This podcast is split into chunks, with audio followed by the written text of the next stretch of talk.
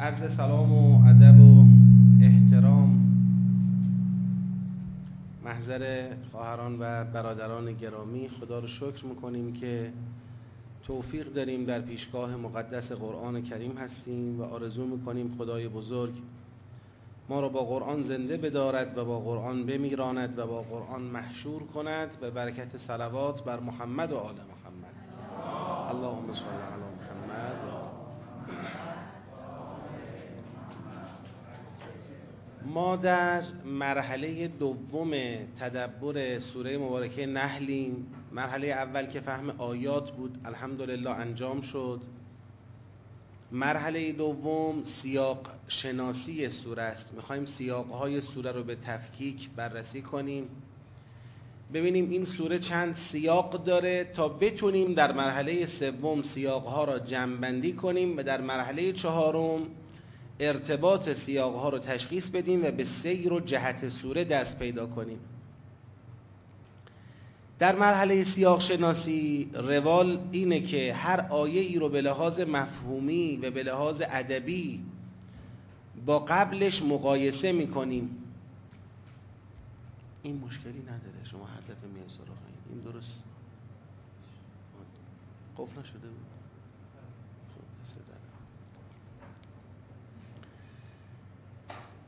هر آیه ای رو با قبلش مقایسه میکنیم به لحاظ مفهومی و همینطور به لحاظ ادبی. اگر اتصال برقرار بود که فبها، و اگر اتصال برقرار نبود یعنی شروع سیاق جدیده. طبق این منوال در جلسه گذشته پیش رفتیم، فهمیدیم که سیاق دوم سوره در آیه سه شروع میشه. البته این توضیح رو دادیم که منظور ما از این که آیه سه سرآغاز سیاق جدیده این نیست که هیچ ارتباطی بین آیه سه و یک و دو نیست. به وضوح ارتباط وجود داره بین آیه سه و یک و دو، اما عرض شد که آیه سه سرآغاز یه بحثیه که این بحث مقدمه استدلالش خلقت الهیه. خلقت رو میشموره، مظاهر خلقت رو میشموره تا چندین آیه پیش میره. در پایان این سیاق میخواد بگه آیا اون کسی که خلق میکند با اون کسی که خلق نمیکند مساوی است؟ از اون نتیجه‌ای که بعداً میگیره آیا خلق میکند یا نمیکند مساوی است، میفهمیم که مقدمه اون بحث افمن یخلق و کمن لا یخلق این از کجا شروع شده بود؟ از سه شروع شده بود، از خلقه. پس ما باید راجع به کل این مبحث قضاوت کنیم. کل این مبحث رو که نگاه میکنیم میبینیم بله ارتباط با یک و دو دارد، ولی مباحث بعدیش هم همین ارتباط رو با یک و دو باز داره به یه نحوی. یعنی یک و دو حالت تلیعه داره، حالتی داره که گویا خدا میخواد یه تر ببخشید یه طرح بحثی بکنه و سوره نحل رو آغاز بکنه. با وجود این توضیحات عرض کردم که اگر کسی اصرار داشته باشه بگه آیه سه جزء سیاق قبلیه، غلط نیست، غلط نیست و ما اصرار نمی کنیم که از نظرش باید دست برداره. حتما آیه سه شروع سیاق جدیده. ما همیشه گفتیم چه در مباحث مفهوم شناسی، چه در مباحث سیاق شناسی، چه بعداً تو جمع‌بندی ارتباط یابی، نظرات و نگاه‌های ما میتونه یه وقتایی آیات تحمل چند تا وجه را داشته باشه. یه وقت ممکنه یه آیه دو تا معنا رو تحمل کنه، هر دو هم درست باشه. حالا ممکنه یه نفر میگه این ترجیح داره، دیگری میگه این ترجیح داره، چون بالاخره نگاه آدم‌ها یه تفاوتایی با هم داره، طبیعیه. تو دسته‌بندی هم همینطور ممکنه یه آیاتی دو جور دسته‌بندی رو هم تحمل کنن. حتی اینطور نیستش که بگیم لزوماً دسته‌بندی همه جا این است و جز این نیست، نه. به خصوص در مسئله سعه و ضیق، یعنی وسیع دیدن یا محدودتر دیدن، به خصوص تو این مسئله ممکنه یکی کلی ببینه یه سوره را بگه یه سیاق، یکی یکم دقیق‌تر ببینه بگه دو سیاق. اینا دیگه اینجور چیزا، این مقدار از اختلافات که خیلی رکنی نیست، نمیخواد نتیجه را عوض بکنه. در حد دقت به یک مسئله است، توجه بیشتر به یک مسئله است. اینجور اختلافات خیلی دیگه سرش ما مباحثه یا بالاخره مناظره نمی کنیم تا یک نظر را بخوایم ثابت بکنیم. آیه سه را گفتیم شروع سیری است درباره خلقت، این سیر ادامه پیدا میکنه تا اینکه در آیه چند جمع بندی میشه؟ در آیه هجده هفده در واقع آیه هفده افمن یخلق و کمن لا یخلق اون سیر خلق را جمع بندی میکنه و آیه هجده هم میگه پروندهش بازه تا برسیم به آیه نوزده والله یعلم ما تسرون و ما تعلنون. در همین آیه یه سؤالی مطرح شده، من به مناسبت این سؤال میخوام یه توضیحاتی خدمتتون بدم، شاید به درد همه شما بخوره این توضیحات. ببینید گفتن که سیاق اول آیه یک تا بیست و یکه، یعنی آیه هجده را پایان سیاق اول ندانیم، بریم تا آیه بیست و یک که آیه بیست و یک امواتون غیر احیا و ما یشعرون ایانا یبعثون. بعد آیه بیست و دو چیه؟ الهکم اله واحد فالذین لا یؤمنون بالآخرة قلوبهم منکره و هم مستکبرون لا جرم ان الله یعلم ما یسرون و ما یعلنون. آیه بیست و دو را سرآغاز سیاق جدید بدونید.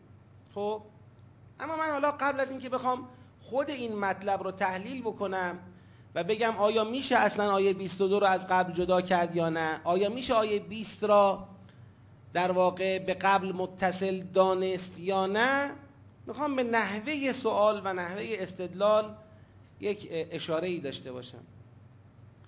نوشتن در صدر سوره خبر از آمدن امری است که ساحت ربوبیت خدایی را از شرک مشرکین پاک نموده. اتی امر الله یعنی امری که میاد شرک را چه میکند؟ شرک را از بین میبرد. و آیات بعدی هم در مقام احتجاج علیه مشرکین است.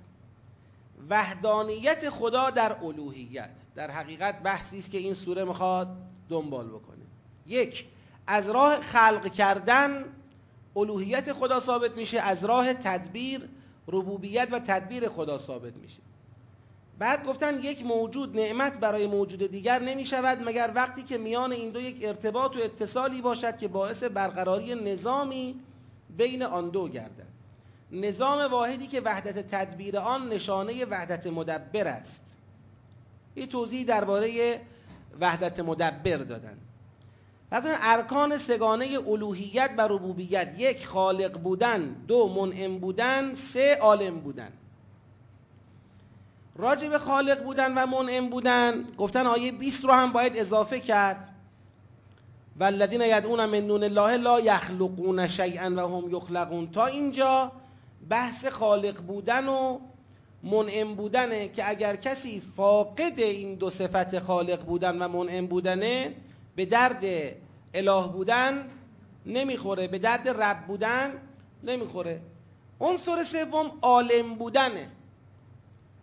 گفتن آیه بیست و یک یعنی محل شاهد اینجاست، امواتون غیر احیا ولا یشعرون، اشاره به فقدان رکن سومه، امواتون غیر احیا و ما یشعرون ایان یبعثون، تا برسیم در نتیجه به این که به هر حال از اینجا به بعدش در واقع یه سیر دیگری بخوایم شروع بکنیم. بله، گفتن آیه بیست و یک امواتون غیر احیا ولا یشعرون اشاره به فقدان رکن سوم است. در این نفی بله اصل حیات را که مستلزم داشتن علم است نفی کرده تا چه رسد، در این آیه در واقع اصل حیات را که مستلزم داشتن علم است، امواتون غیر احیا، نفی کرده تا چه رسد نوع اکمل آن، همان علم به ظاهر و باطن. اما شما یعنی بنده آیه نوزده را شروع سیاق جدید گرفتی. این مقدار به حرف بنده اشاره شده، بعد دو مرتبه مطلب ادامه پیدا کرده. الله یعلم ما یسرون و ما یعلنون برای این بود که الهی اگر متصف به علم نباشد الهی اگر متصف به علم نباشد تو این الله یعلم ما تسرون ما تعلنون عرض میکنم عبادت کردن و نکردن بندگان برایش یکسان است.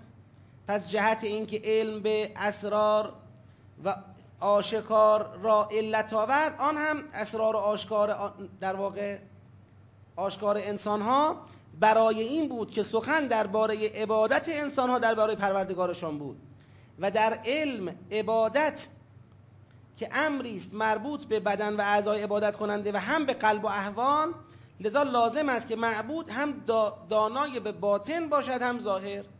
یعنی میگه اصلا چرا گفته والله یعلم ما تسرون و ما تعلنون؟ میخواسته بگه آقا یکی از ارکان یک کسی که میخواد اله باشه اینه که باید عالم باشه. والله شما او را عبادت کنی و از کجا بدونی تو عبادتش کردی؟ هم باید عالم به ظاهر باشه هم عالم به نهان باشه. ظاهرت را بداند که داری نماز مثلا میخونی، نهانت را بداند که قلبت خاشه و الا عبادت لغو میشه. بعد سیاق دوم که از آیه بیست و دو قاعدتا شروع میشه به بیان عیبها و صفات بد مشرکین که ناشی از انکار توحید است، مانند سخنان باطل و استکبار در برابر خدا، استهزاء و چه و چه، اینا اشاره کرده.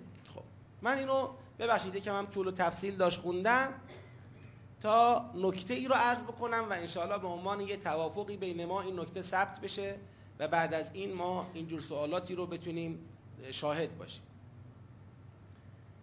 ما الان یه توضیحاتی شنیدیم که ما در اخلاق در بحث تدبر به اینا میگیم تحلیل. تحلیل یعنی شما آمدی همون اول راه یه ذهنیتی درباره سوره را در نظر گرفتی، حالا از علامه طباطبایی رحمت الله علیه بوده یا خودت بهش رسیدی، به ذهنت خطور کرده، به هر نحوی یه ذهنیتی پیدا کردی درباره سوره و بعد سوره را با اون ذهنیت داری تنظیم میکنی. ما روش کشف سیاقمون این نیست.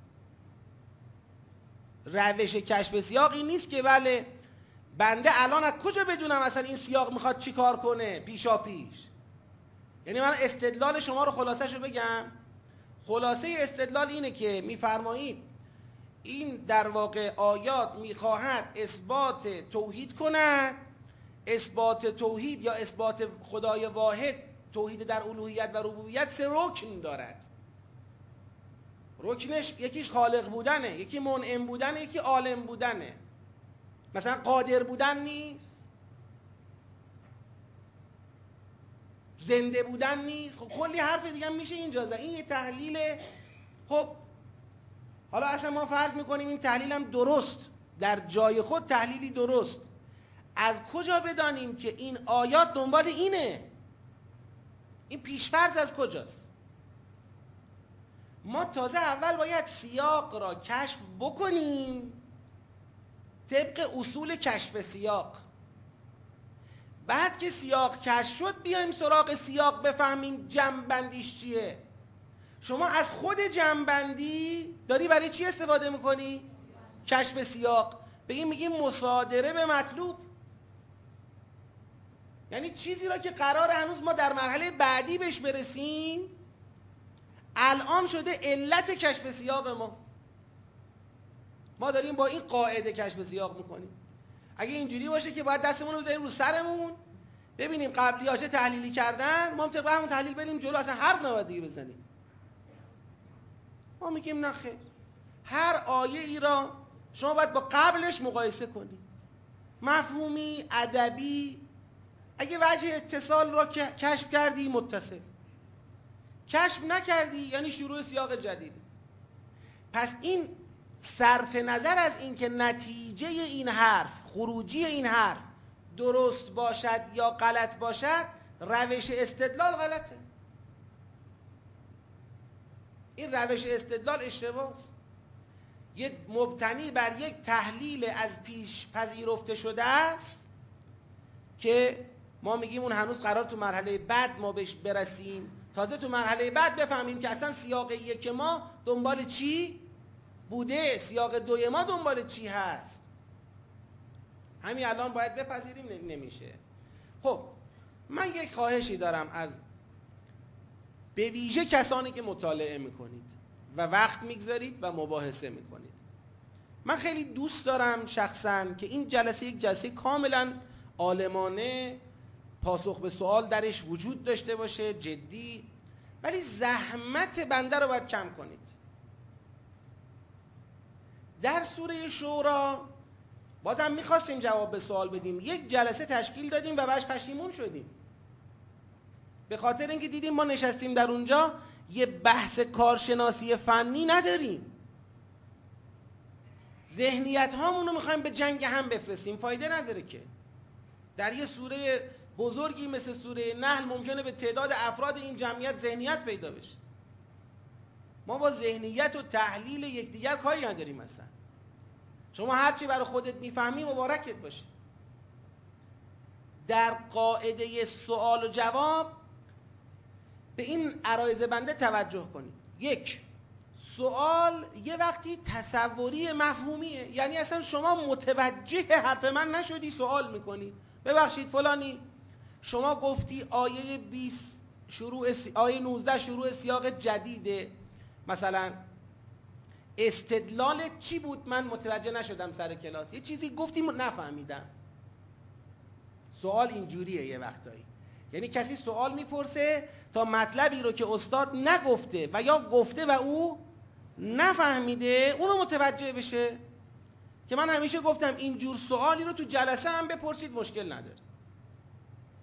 تو جلسه هم اگر کسی به این سوال برخورد، من یه حرفی زدم نفهمید من چی گفتم، حق داره که بپرسه و بنده هم براش توضیح بدم که من اینو داشتم میگفتم. این برای تصور مطلبه، حرف بنده را بتونید تصور کنید، بفهمید. تصور غیر از تصدیقه، غیر از تصدیقه، یعنی بفهمید من چی گفتم، حالا قبول دارید یا ندارید حرف دیگه. ما سوالات تصوری رو در یه حد متعارفی تو خود جلسه جواب میدیم، اشکالی هم نداره. اما یه وقت سوال تصدیقیه، یعنی چی؟ یعنی شما مطلب رو فهمیدی، قبول نداری، سوال نیست، در حقیقت اشکاله، شما اشکال داری، میگه آقا جان شما گفتی نوزده شروع سیاق جدید، بنده قبول ندارم، غلطه.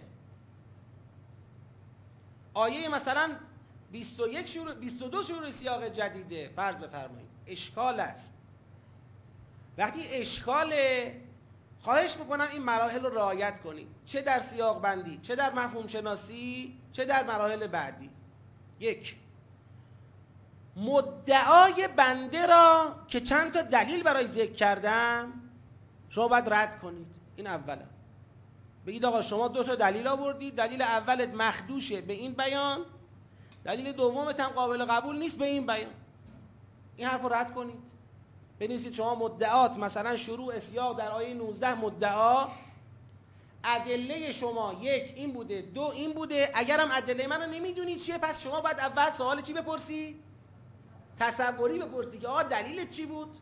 از من دلیل را بشنوید، بعدن میتونید راجع به اون دلیل قضاوت کنید. بگید این مدعای شما بوده، دو تا دلیل داشتی، این دو تا دلیل با این بیان زیر سوالند. این یک، بعد یه خط بکشید زیرش، مدعای من اینه، میخوام بگم آیه نوزده متصل است به قبل، دلیلام هم ایناست، یک دو یا یک یا یک دو سه، هر چند دلیل داری زیرش بنویس. سوالها رو هم تجزیه کنید، یعنی الان اینجا شما فقط یه حرف بزنید، آیه نوزده رو بنده میگم منفصله، شما میخوای بگی چیه؟ متصل. فقط راجع به این صحبت کنید، سوره اولش چی بود، آخرش چی بود، ما چی رو میخوایم اثبات کنیم. فقط ثابت کنید که آیه نوزده متصله نه منفصل، تمام. بعد شما یک بار دیگه میخوای بگی آیه بیست و دو شروع سیاق چیه؟ جدیده. بنده بیست و دو رو چی دونستم؟ بگید متصل. بگید آقا شما گفتی بیست و دو متصله، این رده، دو تا دلیل داشتی، یه دلیل داشتی مخدوشه، بنده بیست و دو را منفصل میدونم، اینم دلایلمه. اگر کسی با سوال اینجوری برخورد کرد، هم خودش کارشناس میشه، هم کمک میکنه به پاسخ دهنده تا بتونه سوال رو جواب فنی بده. شاید باور نکنید از بین سوالایی که به دست من میرسه، سوالای تصدیقی تصوری ها رو نمیگم، سوالای اشکالا، من هشتاد درصدش رو اصلا قابل جواب دادن نمیدونم، قابل جواب دادن نیست. یعنی بنده خدا حرف زده. گاهی برای یک سوال شما باید یک ساعت زمان بذاری تا سوال به سوال تبدیل بشه، والا هم وقت خودت گرفته میشه، هم وقت اونی که میخواد جواب بده گرفته میشه، آخرش هم به نتیجه مطلوب نمیرسه. مدیریت سوال در یک بحث علمی بسیار بسیار حائز اهمیت. پس بنده خواهشم رو جمع‌بندی شده عرض میکنم. سوال تصوری دارید تو جلسه بپرسید، اگر بنده جواب ندادم بعداً مکتوب بپرسید، اشکال نداره. سوال تصدیقی اگر دارید، اشکال اگر دارید، حرفی را من میزنم و شما قبولش ندارید، تجزیه شده، نه در هم و بر هم دو سه تا ادعا رو با هم، یه ادعا، مثلا اتصال یا انفصال این آیه از قبلش، بس سلام، هیچ چی دیگه نداریم ما اینجا. یک ادعا را ذکر کنید، ادله ما را بیارید زیر سوال ببرید، ادعای خودتون رو مطرح کنید، دلیلاتون رو بیارید. این جور سوالی به دست ما برسه، حجت رو بر ما تمام میکنه که باید به این سوال چه کنیم؟ جواب بدیم، یا تسلیم بشیم قبول کنیم بگیم شما درست گفتی دستا بالا، یا بگیم نخیر جوابش اینه. این پیش میبره بحث را انشالله. اگر البته اینم بگم ها، همه اینا برفرض اینه که شما یک پیشفرضی دارید و اونی که بنده که این بالا وایستادم شاید تجربه بیش از شما دارم تو این وادی، والا چه دلیلی داره شما حرف منو اول رد کنی بعد حرف خودتو ثابت کنی؟ بنده الان خیلی از حرفامو میزنم و حرف کسی هم قبلش رد نمی کنم، احساس ضرورت نمی کنم برم حرف یکی دیگر رو رد کنم، حرف خودم رو ثابت کنم. خیلی هاشو خوندم، مطالعه کردم، تو ذهنم هم رد کردم، احساس ضرورت به بیان کردن نمی بینم. خیلی هاش اصلا سراغش هم نرفتم چون اونا رو استاد خودم نمیدونم. فرق میکنه. حالا چون شما این اعتماد را کردید، اومدید در جلسه حاضر شدید و حضور شما مفهومش اینه که بالاخره معتقدید یک قدم جلوتر از شما شاید بنده هستم توی این مسئله، لذا من از شما میخوام این زحمت رو به خودتون بدید که قبل از زدن حرف خودتون حرف بنده را رد کنید، بگید شما این حرفت بوده، این دلیلات بوده و قابل قبول نیست، حرف درست اینه و دلیلاش اینه.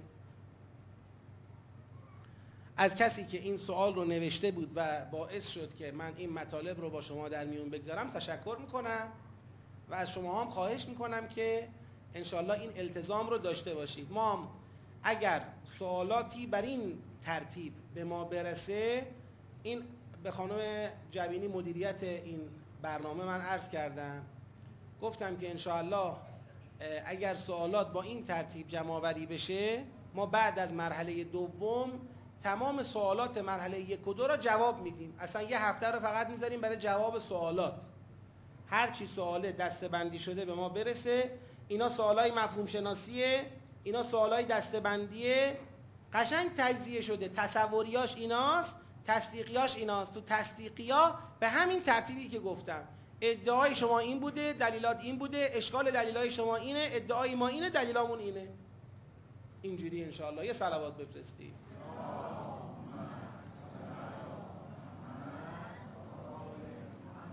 این نکته هم اضافه کنم که این کار باعث میشه یه وقتایی سوال کننده خودش متوجه یه نقطه هایی میشه تو بحث، ارزش علمی فوق العاده داره. اینم بدونید، یعنی این کار به نفع شماست، نه اینکه یه زحمتی رو بخوایم به شما بدیم. حتما اینو توجه داشته باشید. خب آیه نوزده رو ما شروع سیاق جدید دونستیم. چرا؟ ما گفتیم که سیر خلقه ها در آیه افمن یخلقه چه شد؟ تمام شد. و ان تعدوا نعمت الله اومد رو همه اون خلقه هایی که قبلا ذکر شده بود، یه برچسب نعمت، بگید زد و گفت پرونده این استدلال همچنان بازه. اما اول والله یعلم ما تسرون و ما تعلنون این دیگه در ردیف استدلال قبلی نیست. نمیگیم ارتباطی با قبل ندارد، اتصالی به قبل ندارد. دقت کنید بین ارتباط و اتصال فرقه. الان این دست به بدن من متصله، این جزء این بدنه، به بدن متصله. اما اگر یه برادری بیاد اینجا من دستشو بگیرم، ما با هم چی هستیم؟ مرتبطی، متصل نیستیم، میتونیم جدا بشیم. بین اتصال و ارتباط فرقه. اتصال یعنی یه آیه‌ای توی همون پیکره باید تعریف بشه. بنده میگم تمام آیاتی که از اول خلقه بوده تا افمن یخلق همه اعضای یه پیکرن. این تعدو نعمت الله هم یه رنگی به کل این پیکر زده. این پیکر نعمت الله هم هست. اما از اول والذین یدعون اگرم هست اتصال نیست. چیه؟ ارتباطی که تو مرحله بعدی بررسی میکنیم. یعنی ما دیگه استدلالمون تمام شده، آمدیم سر وقت کسانی که به جای خدا کسانی را که خالق نیستند میپرستند. یدعون من دون الله لا یخلقون شیئا و هم یخلقون اموات غیر احیا و ما یشعرون ایان یبعثون، که این اشاره میکنه به مسئله قیامتشون. بعد خدا خطاب به همونا میگه بابا الهکم اله واحد، و این بی ایمانی به توحید محصول بی ایمانی به آخرته. همینجور بحث رو جلو میبره از اول و اذا قیل لهم ماذا انزل ربکم قالوا اساطیر الاولین. بازم سیاق جدید بود. چرا؟ گفتیم به خاطر اینکه دیگه بحث تسرون و تعلنون و شما یه چیز میگید یه چیز تو دلتونه ما از همش مطلعیم تمام شد. این بحث درباره عکس العملی است که نسبت به چی دارن؟ نسبت به وحی دارن. اینم میره و تا برسیم به وقیل للذین اتقوا ماذا انزل ربکم که ضلع مقابله و قبلی است. اینم میرود تا برسیم به هل ینظرون الا ان یاتیهم، که اینو نمیخواستم الان لوش بدم، ببخشید دیگه لورم. خب تا آیه سی و دو آمدیم. تا آیه سی و دو عکس العمل این مشرکان بوده در مقابل چی؟ در مقابل وحی. شما یه صلوات بفرستید.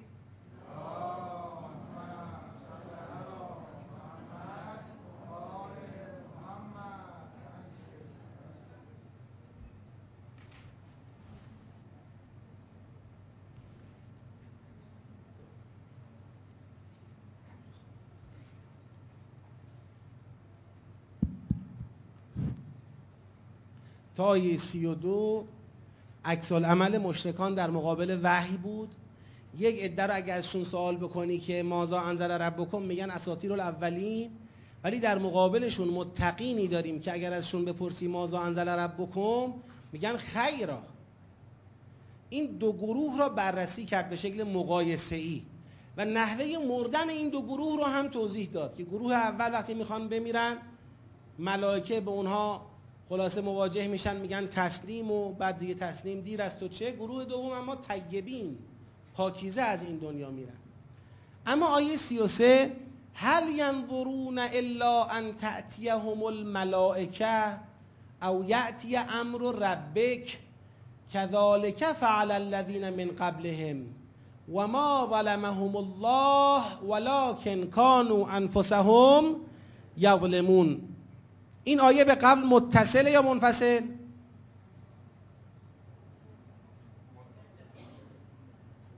متصل. متصل. چرا متصل؟ یه نفر دفاع کنه.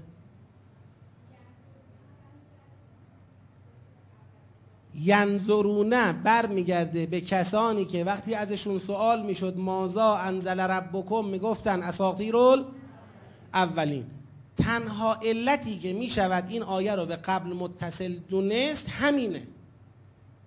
مهمترینش بگم، نگم تنها علت، مهمترین علت همینه که بگیم این هل ینظرونه یه بیان تهدیدیه درباره کسانی که تو آیات قبلی عکس العملشون در مقابل وحی توضیح داده شد که اون عکس العمل چی بود؟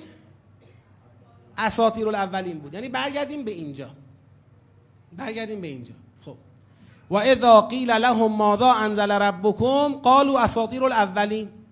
این آیه چنده؟ بیست و چهار. اصلا من آی... اون آیه رو به بیست و چهار هم نمیخوام متصل کنم. لیحملوا قد مکر قد مکر، این که قد مکر ثم یوم القیامه الذین تتوفاهم الملائکه فادخلوا ابواب جهنم تا برسیم به قیل للذین اتقوا. یعنی اون گروهی که عکس العمل غلط در مقابل وحی دارن بحثشون تا آیه چنده؟ تا آیه بیست و نه. از آیه سی صحبت از کیاست؟ متقین. ما سی رو به قبل وصل میکنیم. چرا؟ یه تقابل، دو اسلوب، هم تقابل داریم هم اسلوب مشترک داریم. سی رو وصل میکنیم، حرفی نیست. سی رو وصل میکنیم، میایم سی... بله سی و یک هم وصله، سی و دو هم وصله، سی و سه هم که وصله. هل... آه ببخشید سی و سه که نه، میرسیم به سی و سه، سی و سی و یک و سی و دو. حالا برسیم به آیه سی و سه. هل ینظرون. اگر آیه سی و سه را بخوایم به قبل متصل کنیم باید از روی چند تا آیه بپریم؟ از روی سه تا آیه باید بپریم که راجب کیا بوده؟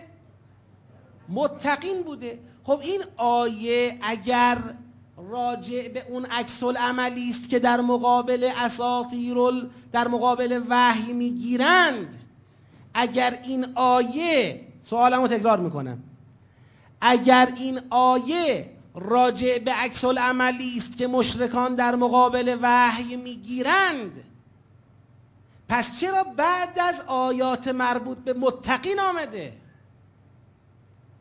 علالقاعده این آیه باید بحثش وصل میشد به کدوم بحث؟ به همون قبل از متقین باید وصل میشد. ممکنه یه نفر بگه خب خدا خواسته اول صورت مسئله رو بیان کنه، بگه دو جور عکس العمل داریم، بعد بیاد راجع به یکی از این عکس العمل ها روی کرده چی بگیره؟ روی کرده تهدیدی بگیره، بگه آقا این دو تا عکس العمل حالا من میخوام یکیش رو تهدید کنم که اولیه باشه.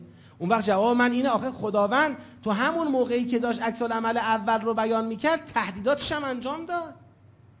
ببینید اینا میگن اساطیر الاولین، خدا همینجا فرمود لیحملوا اوزارهم کاملتا یوم القیامه و من اوزار الذین یضلونهم بغیر علم الا ساء ما یزرون. همینجا باز خدا ادامه داد قد مکر الذین من قبلهم فأتی الله بنیانهم من القواعد فخر علیهم السقف من فوقهم و اتاهم العذاب من حیث لا یشعرون. باز خداوند فرمود ثم یوم القیامه یخزیهم و یقول این شرکای الذین کنتم تشاقون فیهم قال الذین اوتوا العلم ان الخزی الیوم و السوء علی الکافرین الذین تتوفاهم الملائکة ظالمی انفسهم فالقوا السلم ما كنا نعمل من سوء بلا ان الله علیم بما کنتم تعملون. تا اینجا. بعد فادخلوا ابواب جهنم خالدین فیها فلبئس فلبئس مثوى متکبرین تا برسیم به قیل للذین اتقوا.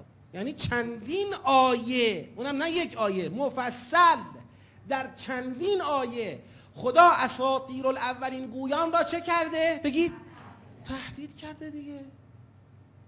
اینجا چرا دو مرتبه بعد از اینکه بحث متقین میاد چرا دو مرتبه خداوند باید با این بیان اونا رو تهدید بکنه؟ چرا احتمال نمیدید که این تهدید مقدمه باشد برای بحث دیگر؟ اون بحثی که راجع به اساطیر الاولین بودن بود، اینا راجع به قرآن گفتن اساطیر الاولین، تهدیداتش به خودش متصل بود و همونجا گفته شد. بنابراین بنده حرفمو جمع میکنم، این آیه اولا به قبلش که متصل نیست، چون قبلش بحث متقینه. برای پریدن از رو بحث متقین یه توجیه فقط داریم، اونم اینه که بگیم خداوند دو گروه را بیان کرده، حالا میخواد یه گروه را چه کنه؟ تهدید کنه. این توجیه هم قابل قبول نیست، به خاطر اینکه همون گروهی که محتاج تهدید بودن همونجا که ذکرشون آمد تهدیدم شدن، مفصلم تهدید شدن. یعنی یه آیه ذکرشون آمد، بقیه همه تهدید بود. چهار پنج آیه تهدید شدن دیگه. الان چه توجیهی ما داریم دو مرتبه این آیه رو به مسئله اساطیر الاولین وصلش کنیم؟ بفرمایید.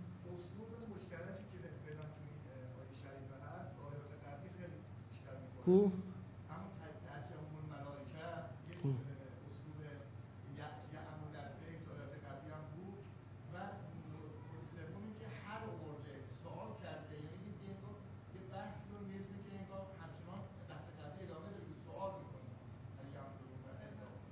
حالا اسلوب ما به این نمیگیم.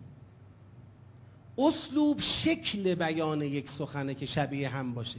مثلا و اذا قیل لهم ماذا انزل ربكم قالوا اساطیر الاولین و قیل للذین اتقوا ماذا انزل ربكم قالوا خیرا. اسلوب واحده، یعنی تو یک قالب بیان شده. الذین تتوفاهم الملائکه ظالمی انفسهم الذین تتوفاهم الملائکه طیبین. اسلوب واحده، یعنی تو اون دو تا بحث قبلی شکل بیان کلام شباهت هایی به هم داره. اما اینکه اینجا ملائکه داریم اینجا ملائکه داریم، اینو بهش نمیگیم اسلوب، این میگیم واژه مشترک، یعنی اشتراک واژگانی. یعنی شما بگید آقا اینجا چون ملائکه بوده اینجا ملائکه است، بگیم یه سیاقه، که اون وقت ما میگیم اشتراک واژگانی وقتی سیاق را واحد می کند که تأمین کننده سیر مفهومی باشد. اشتراک واژگانی بین یک آیه با آیه قبلیش یا آیات قبلیش وقتی سیاق را واحد می کند که تأمین کننده سیر مفهومی واحد باشد. مثلا تو آیه قبل گفته ملائکه بندگان مطیع خدا هستند، کسانی هستند که هرچه خدا به آنان امر کند بیچون و چرا اطاعت میکنند. تو آیه بعدی گفته ملائکه از نور خلق شدند و ظلمت در وجود آنها راه ندارد. میگیم بله ملائکه ملائکه، سیر آیات درباره کیه؟ ملائکه. این تأمین کننده سیر مفهومی واحده. اما مثلا تو آیه سی و دو به مناسبت تشکر از متقین گفته که بله ملائکت الله وقتی میخوان جان اونها را بگیرن اونها پاکیزه هستن و ملائکت الله به اونها سلام میدن. تشکر کرده از متقین خدا. تو این آیه خداوند راجب کسانی غیر از متقین گفته آیا منتظر هستن که ملائکه بیان سراغشون یا امر خدا برسد؟ این سیرساز نیست. پس هر اشتراک واژگانی لزوماً وحدت سیاق ایجاد نمی کند. ما تو بعضی از سوره ها داریم تو همه آیاتش الله آمده، اما سیرساز نیست، یه سیر مفهومی واحد درست نکرده. اینو باید دقت کنیم. پس حالا این که بگیم حل آمده، سوال آمده، بله این هم حرف خوبیه، میتونه این آیه رو به قبل ناظر کنه، میتونه. اما ما در زبان عربی اسلوب‌های بیانی متعددی داریم. یعنی یه وقتایی خداوند برای اینکه یه چیزی رو زیر سوال ببره قبل از طرح موضوع زیر سوال میبره. حالا نگاه کنید نمونه‌شو همینجا. ما یه صنعت بلاغی داریم. صنعت بلاغی میگه اول ابهام ایجاد کن، بعد از اینکه ابهام ایجاد کردی روشنش کن.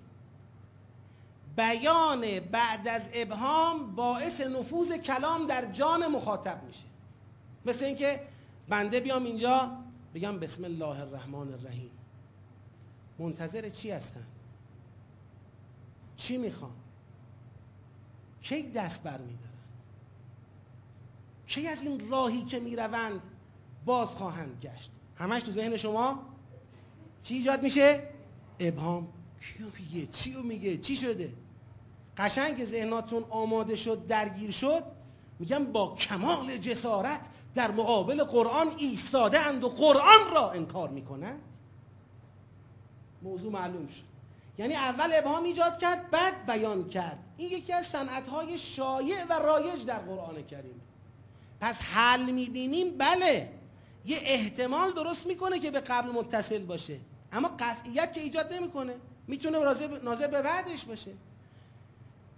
پس تا اینجا جمع‌بندی آیه سی و سه به نظر میرسد که از آیات قبل جداست، شروع سیاق جدید است. چرا؟ یعنی شروع سیاق جدید است. چرا؟ به خاطر اینکه به آیات قبل خودش که بحث متقین اتصال ندارد. اگر بخواد اتصال داشته باشه باید به ضلع اول که ضلع مشرکان است متصل شود. تنها توجیهی که بخوایم از رو متقین بپریم و برسیم به مشرکین و اینو به مشرکین متصلش کنیم اینه که بگیم خداوند دو گروه را بحث کرده، حالا میخواد یکیشونو چه کنه؟ تهدید کنه. که میبینیم خداوند تو همون بحث مشرکین تهدید لازم را هم انجام داده. پس دیگه نیازی به این نیست که دو مرتبه بخواد این تهدید را انجام بده. پس این آیه میشود نامزد شروع سیاق جدید. حالا بریم جلوتر. خیلی وقتا ما یه آیه ای رو وقتی نامزد شروع سیاق جدید میکنیم باید همچنان منتظر بگی بمانیم تا تثبیت بشه این مطلب. بریم جلوتر. هل ينظرون الا ان تأتيهم الملائكه او يأتي امر ربك، آیا منتظر چیزی غیر از این هستند که ملائکه بیان سراغشون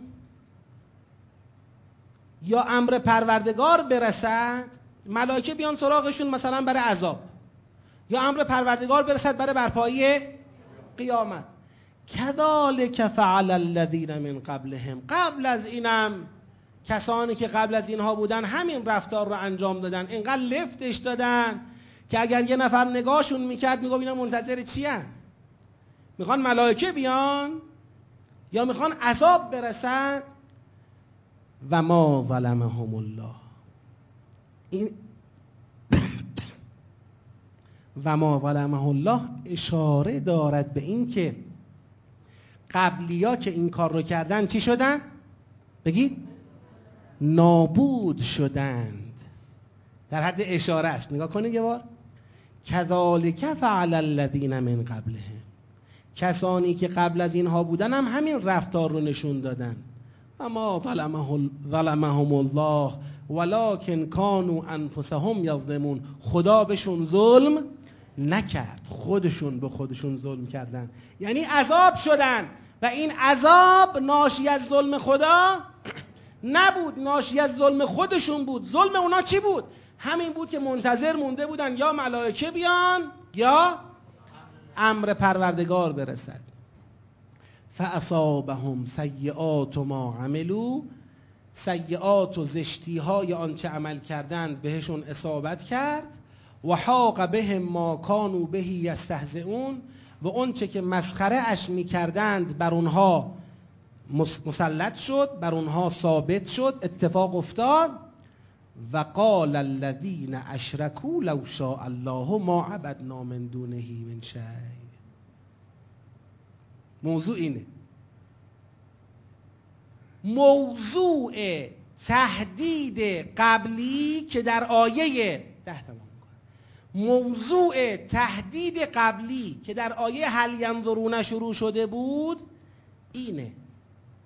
و قال الذين اشركوا، و مشرکان گفتند لو شاء الله ما عبدنا من دونه من شيء، اگر خدا خواسته بود ما به جای او چیزی را بگید نمی پرستیدیم، نحن ولا آباؤنا، نه ما نه بابامون، ولا حرمنا من دونه من شيء، اگر خدا راضی نبود ما چیزی را به جای خدا از طرف خدا حرام بگید نمی کردیم.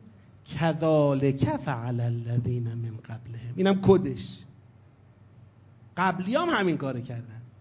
ببینید کذالک فعل الذین من قبلهم، کاری که اینا دارن میکنن و خداوند اسم این کار رو میگذارد بگید استهزاء. این چیه؟ آیا منظور از این استهزایی که خداوند تو این آیات دارد اون استهزاء را مورد اشاره قرار میده و اون استهزاء کنندگان را خداوند میخواد تهدید کنه و تنبیه کنه.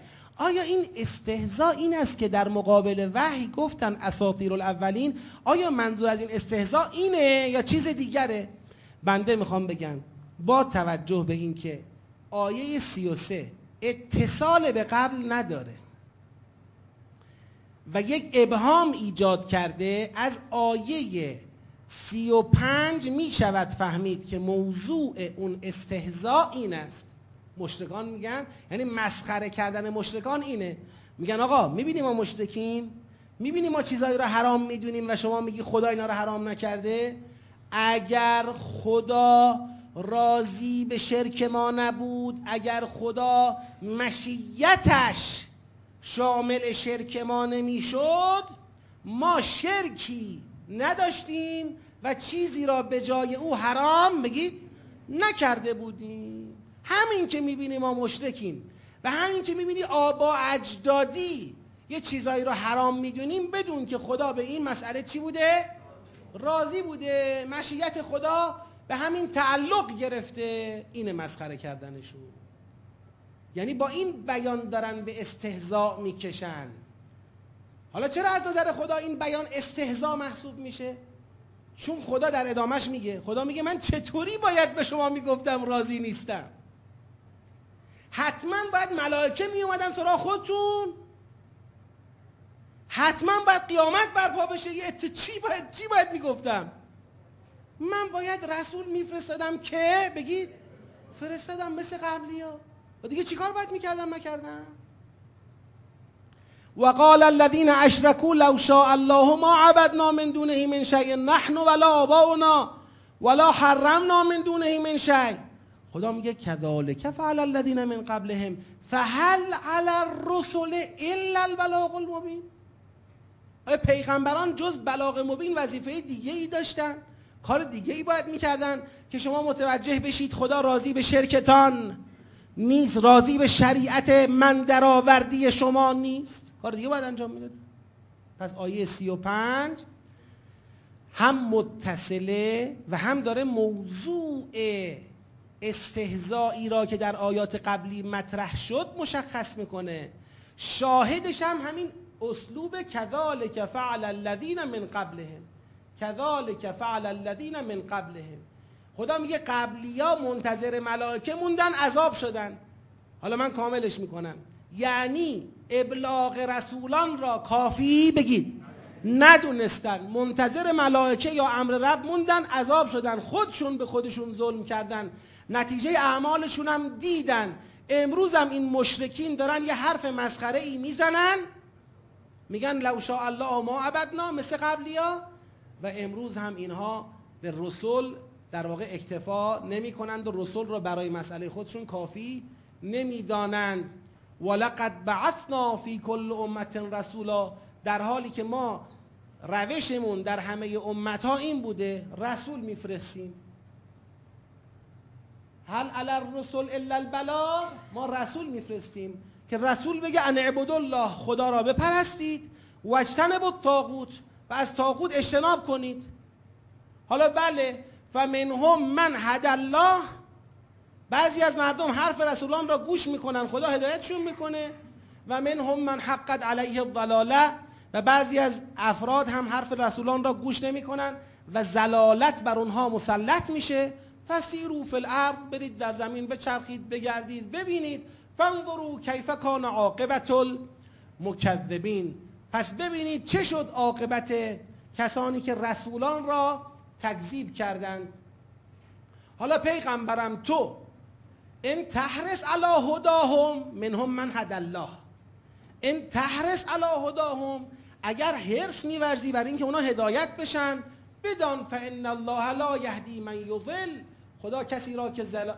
گمراهش کرده هدایتش نمی‌کنه. حقت علیه الضلاله و ما لهم من ناصرین، و برای اونها هیچ یاری یاوری وجود ندارد. حالا تا سی و هفت آمدیم، یک در واقع جمع‌بندی کوتاه بکنم. در آیات قبلی سیاق قبلی در حقیقت عکس العمل مشرکان در مقابل وحی بررسی شد که وقتی وحی الهی را ازشون سوال میکنن اینا میگن اساطیر الاولین، و در نقطه مقابلش از متقین صحبت شد که اونا نمیگن اساطیر الاولین بلکه میگن خیرا. اما در این آیات صحبت از یک استهزایی از طرف مشرکانه. اون استهزا اینه، میگن اگر خدا نخواسته بود ما مشرک نبودیم، اگر خدا نخواسته بود ما چیزی را حرام نکرده بودیم، همین که ما سالهای سال خودمون، آبا اجدادمون، دینمون همینه، نشون میده خدا به این راضیه که خداوندم این استهزا را جواب میده. میگه مثل این که شما میخواید مثل همین قبلی ها منتظر عذاب بمونید، خود دانید، ولی خدا برای فهماندن شما که شرک غلط است، طاغوت غلط است، فقط باید خدا را پرستید، یه کار انجام میده، اونم اینه که چیکار کنه؟ رسول بفرسته، و رسولم فرستاده در طول تاریخ. الان هم رسول آمده مصرانم دنبال هدایت شدن شماست، هرچند تا شما مسیرتون رو خودتون تعیین نکنید این مسئله تعیین تکلیف از جانب رسول نمیشه. تا آیه سی و هفت آمدیم. آیه سی و هشت: و اقسموا بالله جهد ایمانهم لا یبعث الله من یموت بلا وعدا علیه حقا ولکن اکثر الناس لا یعلمون. و تمام توان به خدا سوگند میخورن که خدا کسی را که میمیرد مبعوث نمی کند، بر نمی انگیزد.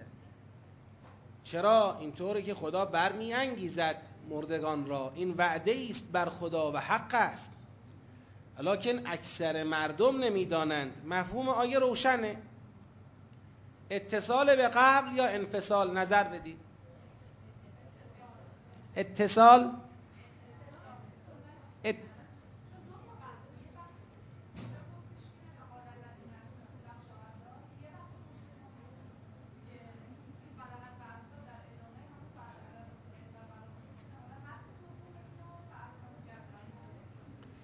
بله، منم هم همینو میفهمم. آیه و اقسموا بالله جهد ایمانهم لا یبعث الله من یموت یکی دیگر از اشکالات فکری مشرکان رو مطرح میکنه. آیات قبلی درباره مسئله لو شاء الله ما عبدنا من دونه من شیء بود که میخواستن شرک خودشون رو بندازن گردن خدا. قبل از اون عکس العملشون در قبال وحی بود. باز قبلش یه مشکل دیگری از اونها مطرح شده بود. همینطور یکی یکی گویا داره اون ابعاد و اجزاء انحرافی اندیشه مشرکان را تجزیه میکنه و بحث میکنه. و یکی دیگر از مشکلات اونها هم همینه که با تمام توان سوگند یاد میکنن که خداوند کسی را که میمیرد مبعوثش نمیکنن، و خدا میخواد جواب بده که اینطور نیست. این آیه درست واو داره، ولی جمله بعد از این واو به جمله قبل از این واو عطف بگید نشده. جمله قبلی چیه؟ ما لهم من ناصرین. جمله بعدی چیه؟ اقسموا بالله جهد ایمانهم لا یبعث الله من یموت. این آیه، این جمله بعد از واو، این جمله بعد از واو به این جمله قبل از واو عطف نشده از نظر مفهومی، اصلا ربطی به هم ندارن. بنابراین این واو واو عاطفه نیست، بهش میگن تو نحو واو چی؟ استیناف. وقتی شد واو استیناف میتونه یه سیاق را به سیاق عطف کنه، پس ما از رو واو به اتصال نمیرسیم. اگر بخوایم وجه دیگری برای اتصال بیان کنیم باید بگیم اینجا که فرمود ان تحرص علی هداهم، این هم کیان؟ این هم کیان؟ هم مشرکانن. اقسموا بالله جهد ایمانهم، اینا کیان؟ اینا مشرکانن. بگیم چون اینم مشرکانه اینم مشرکانه، بعد سیاق واحده که عرض میکنیم بازم ضمایر اسم ظاهر فرقی نمیکنه. وقتی سیاق واحد با ضمیر ثابت میشه یا با اسم ظاهر ثابت میشه که سیر مفهومی واحدی را ایجاد بکنه. ما اینجا انتهر از الا هداهم خودش تکمله چیه؟ فمنهم من هدى الله و منهم من حقت علیه الضلاله. این ذیل چیه؟ ولقد بعثنا فی کل امه رسولا. ذیل فقط لقد بعثنا فی کل امه رسولا، این خودش توضیح چیه؟ فهل علی الرسول الا البلاغ المبین. این هل علی الرسول در جواب به چی آمده؟ در جواب به اندیشه جبریه بگید مشرکان آمده که اگر خدا راضی نبود خب جلوی شرک ما رو یه جور میگرفت دیگه، همین که ما مشرک بودیم. پس سیر این مباحث مربوط به اون اندیشه جبری بوده. اما این که و اقسموا بالله جهد ایمانهم لا یبعث الله من یموت، این دیگه بر نمیگرده به اون لو شاء الله ما عبدنا من دونه من شیء. دقت کنید ها، این که میگیم بر نمیگرده مفهومش این نیست که به هم ربط ندارن، به هم اتصال ندارن. یعنی این یه بحث، اینم یه بحث. حالا ولو این دو بحث به هم ربط هم داره، ما بعد ربط‌ها رو بعداً بررسی کنیم. الان دنبال ارتباطات نیستیم، دنبال اتصالاتیم. اتصال انفصال اونو می‌خوایم کشف کنیم. پس و اقسموا بالله جهد ایمانهم لا یبعث الله من یموت بلا وعدا علیه حقا ولکن اکثر الناس لا یعلمون لیبین لهم الذی یختلفون فیه. این لیبین به کجا متعلقه؟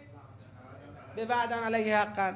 یعنی وقتی اون وعده حق محقق شد خداوند بیان میکند برای آنها، یعنی در روز قیامت بیان میکند برای آنها آنچه را که در آن اختلاف میکنند. ولیعلم الذین کفروا انهم کانوا کاذبین، و کافران میفهمند که دروغگویانند. انما قولنا لشیء اذا اردناه، این جواب به چیه؟ جواب به اینه که اینا میگفتن لا یبعث الله من یموت، یعنی فکر میکردن اگر کسی مرد خدا نمیتونه زندش کنه. خدا میفرماید انما قولنا لشیء اذا اردناه ان نقول له کن فیکون. سخن ما نسبت به چیزی که اون رو اراده کنیم این است که بهش بگیم باش پس میشه دیگه. بین کن گفتن خدا و بودن اون چیز فاصله ای وجود ندارد. والذین هاجروا فی الله من بعد ما ظلموا لنبوئنهم فی الدنیا حسنة ولأجر الآخرة اکبر لو کانوا یعلمون. متصل یا منفصل؟ منفصل.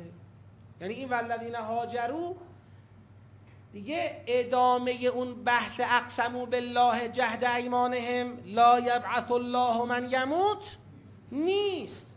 اونا میخواستن با تأکید بگن خدا بعد از اینکه کسی مرد او را زنده نمی کند. این چه ربطی دارد به این که والذین هاجروا؟ چه اتصالی باید بگیم دارد؟ والذین هاجروا فی الله من بعد ما ظلموا لنبوئنهم فی الدنیا حسنة ولأجر الآخرة اکبر لو کانوا یعلمون. بفرمایید.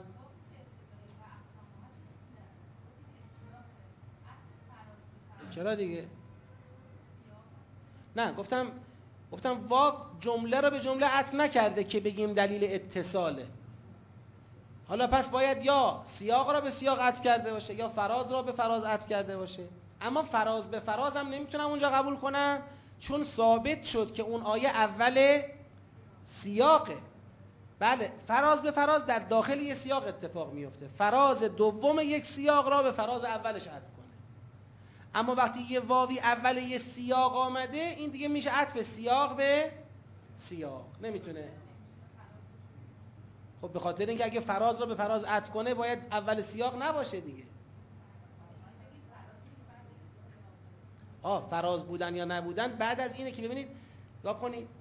ما وقتی به واو میرسیم، مسیر رو دارم براتون توضیح میدم، ما وقتی به واو میرسیم از دو حالت خارج نیست. یا این واو شاهد اتصال هست یا نیست. واوی که شاهد اتصال باشه جمله را به جمله عطف میکنه، این میشه شاهد اتصال. یعنی ما میتونیم به عنوان علامت اتصال روش چیکار کنیم؟ حساب کنیم. اگر از عطف جمله به جمله عبور کردیم دیگه نمیتونیم به عنوان علامت اتصال روش حساب بکنیم. ممکنه بگید چرا فراز به فراز رو نمیارید وسط اینجا؟ میگن به خاطر اینکه فراز هم مثل سیاق تحلیلیه، یعنی یک شناخت کلیه. شما میخوای یه چیز کلی بعد واو را به یه چیز کلی قبل واو عطف کنی.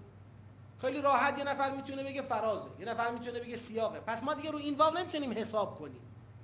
ما باید دنبال دلایل دیگر بگردیم، ثابت بکنیم این شروعه یا شروع نیست. اگر شروع بود میشه عطف سیاق به سیاق، اگر شروع نبود وسط معلوم شد که هنوز ادامه یه بحثی، میشه عطف فراز به فراز. روشن شد؟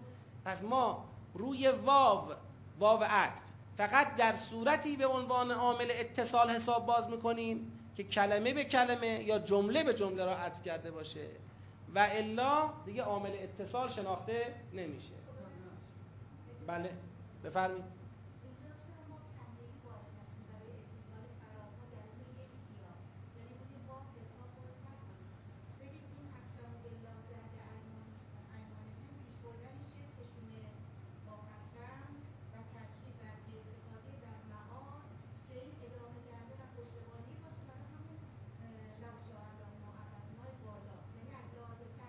به نظر خودتون اینی که الان گفتید ربط یا اتصال؟ ارتباط کار الان جواب منو بسیط بدید. فراز اینا رو ما بعداً میدیم بادش. فراز بحثه. ببینید ما وقتی میخوایم یه سیاق را جمع بندی کنیم پای فراز میکشیم وسط. ما اصلا فراز نداریم اینجا. ما داریم سیاق شناسی میکنیم. سیاق شناسی هر آیه‌ای رو با قبل بررسی میکنیم، یا متصله یا منفصله. اگر گفتیم منفصله معنیش این نیست که بی ربطه. بالاخره تمام این سوره سیاقاش به هم ربط دارن.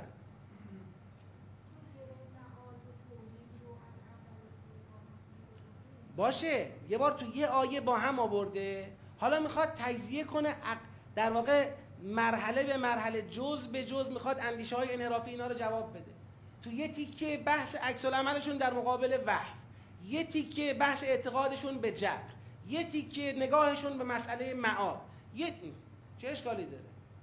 یعنی اینکه خداوند افکار مشرکان را دارد تجزیه می‌کند، به قطعاتش جزء به جزء جواب میده، این اقتضای بحث درباره اندیشه اوناست. بله اندیشه اونا یه اندیشه در واقع درهم و برهمیه که خداوند الان داره بازش میکنه، میگه ببین این تیکش جوابش اینه، این تیکش اینه، این تیکش اینه. حالا شما به چیش دل خوش کردی آخه؟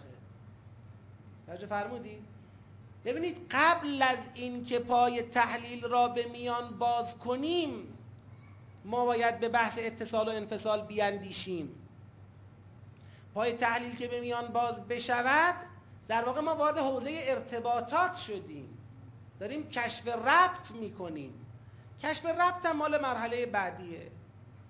خب والذین هاجروا فی الله، به نظر رسید که بله این آیه شریفه شروع سیاق جدیده. والذین هاجروا فی الله من بعد ما ظلموا لنبوئنهم فی الدنیا حسنه ولأجر الآخرة اکبر لو کانوا یعلمون الذین صبروا و علی ربهم یتوکلون. یعنی همین الذین هاجروا چی هستن؟ صبروا هم فعلا ربهم یتوکلون. و ما ارسلنا من قبلک الا رجالا نوحی الیهم فاسألوا اهل الذکر ان کنتم لا تعلمون. نظر انفصال اتصال، انفصال اتصال کار نکردید قبلا، لااقل نظرتون رو راحت بگید. یعنی به من نگاه میکنید. اتصال انفصال.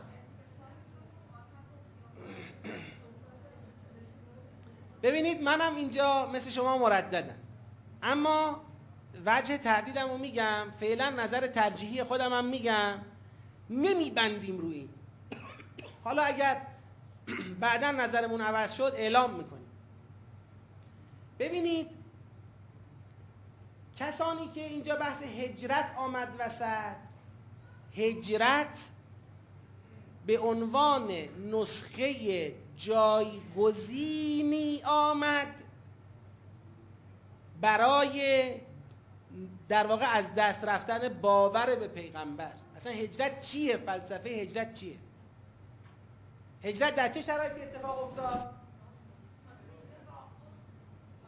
هجرت هجرت در شرایطی اتفاق افتاد، در شرایطی اتفاق میفته. تو همین سوره هم چند تا قرینه داره که دیگه عرصه را بر مسلمین تنگ کردن. این عرصه تنگ شد بر مسلمین، خروجیش میشه چی؟ خروجیش میشه این که دیگه بی خیال این بگید پیغمبر. ببین الان مثل این که ما توی دوراهی موندیم، یا باید جانمونو مالمونو نجات بدیم و دیگه بی خیال بگید پیغمبر و دینش و این حرفا بشیم، به زندگی خودمون برسیم یا بی خیال. حالا اینکه پیغمبری که قراره به خاطر ایمان به او ما امنیت نداشته باشیم، آسایش نداشته باشیم، نون شب نداشته باشیم، مثل اینکه ما رسیدیم به این نقطه ها.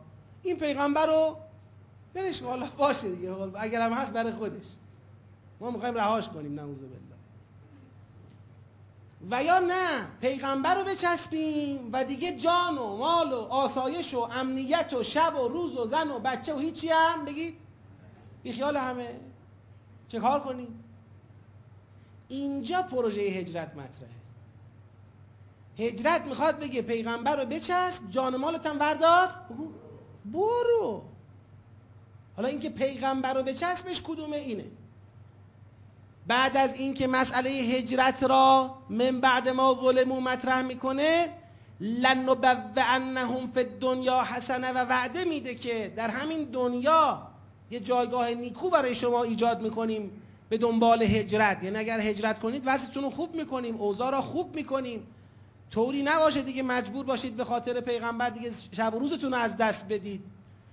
آخرت هم بهتون اجر میدیم، ولی خب همین صبر میخواد، همین توکل میخواد. اینجا برای اینکه اینها را ترغیب کنه به این هجرت که با پیغمبر برن، راه پیغمبر را برن، اینجا تاکید میکنه بر این. یعنی در واقع و ما ارسلنا من قبل که الا رجالا نوحی الیهم فاسالوا اهل الذکر ان کنتم لا تعلمون، گویا خطاب به کسانی که مکلف به چی اند بگید هجرتند، میخواد به اونا بگه بابا شک درباره این پیغمبر نکنید. این پیغمبر کسی است که در طول تاریخ همواره کسانی را مثل او ما ارسال کردیم. اگر دارن یه جوری به شما القا میکنن که بابا او پیغمبر نیست، اگر پیغمبر بود آدم نبود، چه نبود، فلان نبود، این حرفا رو بذارید کنار. ما همیشه وقتی پیغمبر فرستادیم اینطور پیغمبری فرستادیم. اینو تو ذهنتون داشته باشید. حالا یکم بریم جلوتر، یا تثبیت میشه یا بعداً ردش میکنیم. این یه وجهی بود من عرض کردم. یکم بریم جلوتر. و ما ارسلنا من قبل که الا رجالا نوحی الیهم فاسالوا اهل الذکر ان کنتم لا تعلمون بالبینات والزبر و انزلنا الیک الذکر لتبین للناس ما نزل الیهم ولعلهم یتفکرون، که در این سیاق ما، چون آیه رو من قبلا توضیح دادم، در این سیاق ما یعنی مردم باید تابع تو باشن، تویی که باید تبیین کنی، تفسیر کنی، برای مردم تو میدان عمل راه رو از چاه مشخص بکنی، تعیین تکلیف بکنی، و باشد که مردم خودشون تفکر کنن. افامن الذین مکروا السیئات ان یخسف الله بهم الارض او یاتیهم العذاب من حیث لا یشعرون. فا هم داره، همزه استفهام هم داره. افامن الذین مکروا السیئات، این سیئات، مکروا السیئات اینجا یعنی چی؟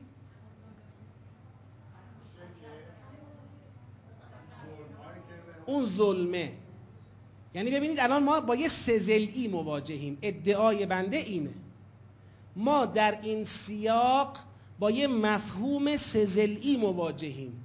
زل اولش مؤمنانند و هجرتشون، زل دومش رسالت پیغمبر است و حقانیتش، زل سومش کسانی هستند که باعث شدن مردم برای پایبند موندن به پیغمبر ناچار به چی بشن؟ هجرت بشوند. دارن عرصه را تنگ میکنن. اینا هم زل سوم این ماجرا که خدا میفرماید افامن الذین مکروا السیئات ان یخسف الله بهم الارض او یاتیهم العذاب من حیث لا یشعرون او یأخذهم فی تقلبهم فما هم بمعجزین او یأخذهم علی تخوف فإن ربکم لرؤوف رحیم. اولم یروا الی ما خلق الله من شیء یتفیأ ظلاله عن الیمین و الشمائل سجدا لله و هم داخرون. این چی؟ این چی؟ در واقع همین الذین مکروا السیئات را، الذین مکروا السیئات یه احساس امنیتی دارن، افامنه، احساس امنیت دارن از اینکه زمین دهن باز کند و اینا برن داخلش، احساس امنیت دارن از اینکه بگید از اینکه عذاب خدا برسن، احساس امنیت دارن از اینکه در رفت و آمدشون گرفتار عذاب شوند یا نگران عذاب باشند و گرفتار عذاب بشوند. به طور کلی این احساس امنیتی که اینا پیدا کردن با خیال راحت عرصه را بر مؤمنان تنگ میکنن و مؤمنان را ناچار به هجرت دارن میکنن، در یه دوراهی قرار دادن. آیا اینها این احساس امنیتشون پشتوانه ای دارد؟ آیا اینها نگاه نکردند الی ما خلق الله من شیء یتفیأ ظلاله عن الیمین و الشمائل سجدا لله و هم داخرون؟ نگاه نمیکنن که همه چیز ساجد خداست؟ نگاه نمیکنن که ما فی السماوات و ما فی الارض من دابه همه سجده برای خدا میکند و الملائکه همینطور ملائکه و هم لا یستکبرون و هیچ کس استکبار نمیورزد؟ آیا نگاه نمیکنن که لله یس ببخشید نگاه نمیکنن که یخافون همین ملائکه ربهم من فوقهم و یفعلون ما یؤمرون؟ این یفعلون ما یؤمرون میخواد از کل این توجهاتی که داده یه خروجی بگیره، بگه که در حقیقت اینها یه احساس امنیتی دارن، خیال میکنن زمین نمیبله اونها را، خیال میکنن عذاب از بالای سر نمیگیره اونها را، و این احساس امنیت ناشی از اینه که عالم را لشکر مطیع محض خدا بگید نمیبینن، نمیدانن. اگر حالیشون باشه که همه چیز به فرمان خداست و همه چیز ساجد و خاضع در مقابل خداست، اون موقع دیگه با همین خیال راحت به تنگ کردن عرصه بر مؤمنان بگید ادامه نمیدن. ملائکه کافی خدا بهشون دستور بده، یفعلون ما بگید یؤمرون، هر چه خدا امر کنه.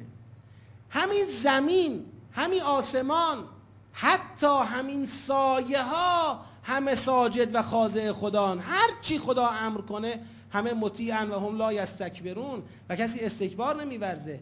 در حقیقت این آیاتی که اومد تا اینجا تا یخافون ربهم من فوقهم میخواد پشتیبانی کند، در واقع میخواد در واقع یک فضایی را ایجاد بکنه علیه احساس امنیت کیا؟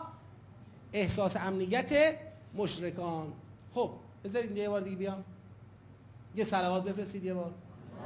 اللهم صل علی محمد و آل محمد. ادعا را یه بار مطرح میکنم. این ادعایی که الان دارم مطرح میکنم جای تجدید نظر هم داره، ولی فعلا خوب خودشو تصور کنید. حالا قبل از اینکه بگیم درسته یا غلطه، خودشو تصور کنید. مسئله عبارت از اینه: مشرکان عرصه را بر مؤمنان تنگ میکنه. در چه مسئله‌ای؟ در مقوله ایمان به رسول.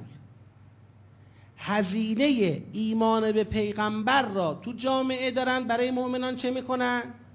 بالا میبرن، طوری که مؤمنان مجبور به انتخاب باشن، یا جان و مال و امنیت را انتخاب کنن یا رسول را،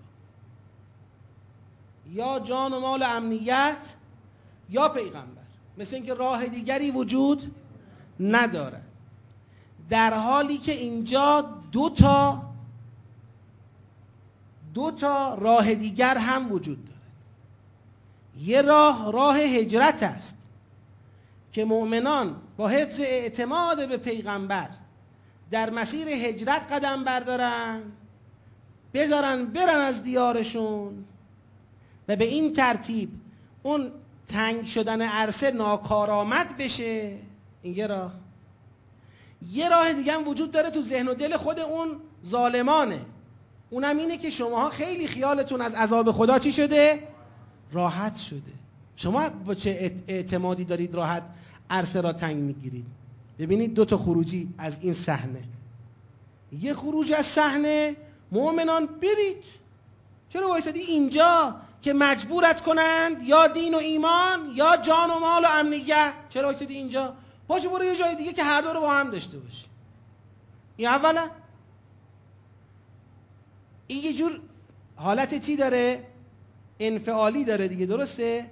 یعنی صحنه را شما ترک میکنی، از صحنه خارج میشی. اما از طرف دیگر ممکنه همه نتونن از صحنه برن بیرون، یا ممکنه شرایط فراهم نشود برای هجرت یا هر چیز دیگری. حالا اینا که ظلم میکنن به چه خیال راحتی ظلم میکنن؟ چرا احساس امنیت میکنن؟ این احساس امنیتشون از کجا آمده؟ این ظلم کنندگان. پس یک راهکار میذاره جلو پای مؤمنان، یه تهدید متوجه کیا میکنه؟ ظالمان. این مسئله هجرته. مسئله هجرت یه سه ضلعیه، دو تا هم خروجی ازش خدا میگیره. حالا یک بار مرور کنیم. والذین هاجروا فی الله من بعد ما ظلموا، اینایی که هجرت کنن در خدا، منظور درباره خدا، بعد از اینکه مورد ظلم قرار گرفتند، لنبوئنهم. بذار این نکته رو من بگم تو پرانتز، نباید به مسئله هجرت خیلی ساده نگاه کنیم. هجرت به خصوص در اون ابعادی که قرآن پیشنهاد کرد، در صدر اسلام هم اتفاق افتاد و اصلا یک راهکار در قرآن. این هجرت خودش یه مسئله‌ایه. مردم یک شهری، یک دیاری باید خانه ها، بالاخره زمین ها، مغازه ها، اموال، بیشتر اموال مردم قابل حمل و نقل نیست. اموال، خانه ها، امکانات، فامیل، بستگان، تعلقات، همه را رها کنن، یک کوچ دست جمعی به سمت یه شهر دیگه که وقتی رهترینا وارد مدینه شدن، فقرای مدینه بودن دیگه. اینا دیگه لازم بود دیگران به اینا انفاق کنن، به اینا صدقه بدن، اینها رو در خانه های خود شریک کنن، تو اموال خود شریک کنن. تو مدینه اینا محتاج بودن از نظر اقتصادی. پذیرش این ریسک که شما از هر چه داری دست بکشی و به یه پیغمبری اعتماد کنی، دنبالش هجرت بکنی، به جای این که بمانی و کم کم ایمانتو به پیغمبر از دست بدی و یا بمانی و هر روز چی بخوری؟ ضربه بیشتر بخوری، زجر بیشتر بکشی. پذیرش این ریسک در واقع بالا بوده، سخت بوده. اینو دقت بکنیم. والذین هاجروا فی الله من بعد ما ظلموا لنبوئنهم فی الدنیا حسنه ولأجر الآخرة اکبر لو کانوا یعلمون الذین صبروا وعلی ربهم یتوکلون و ما ارسلنا من قبلک، اگر شکی درباره تو وجود دارد قبل از تو نفرستادیم، الا رجالا نوحی الیهم فاسألوا اهل الذکر ان کنتم لا تعلمون بالبینات والزبر و انزلنا الیک الذکر لتبین للناس ما نزل الیهم ولعلهم یتفکرون.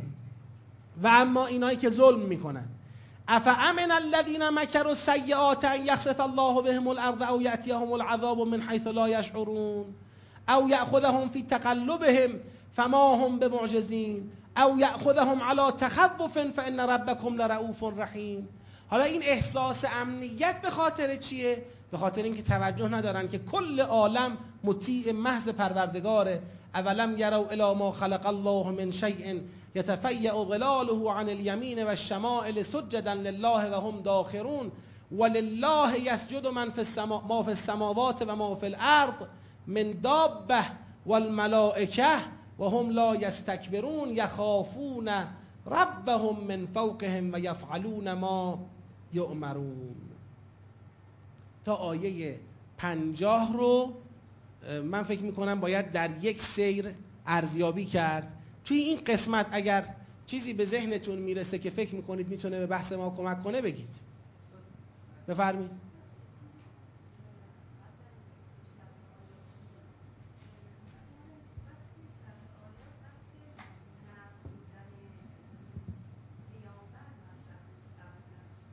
بله.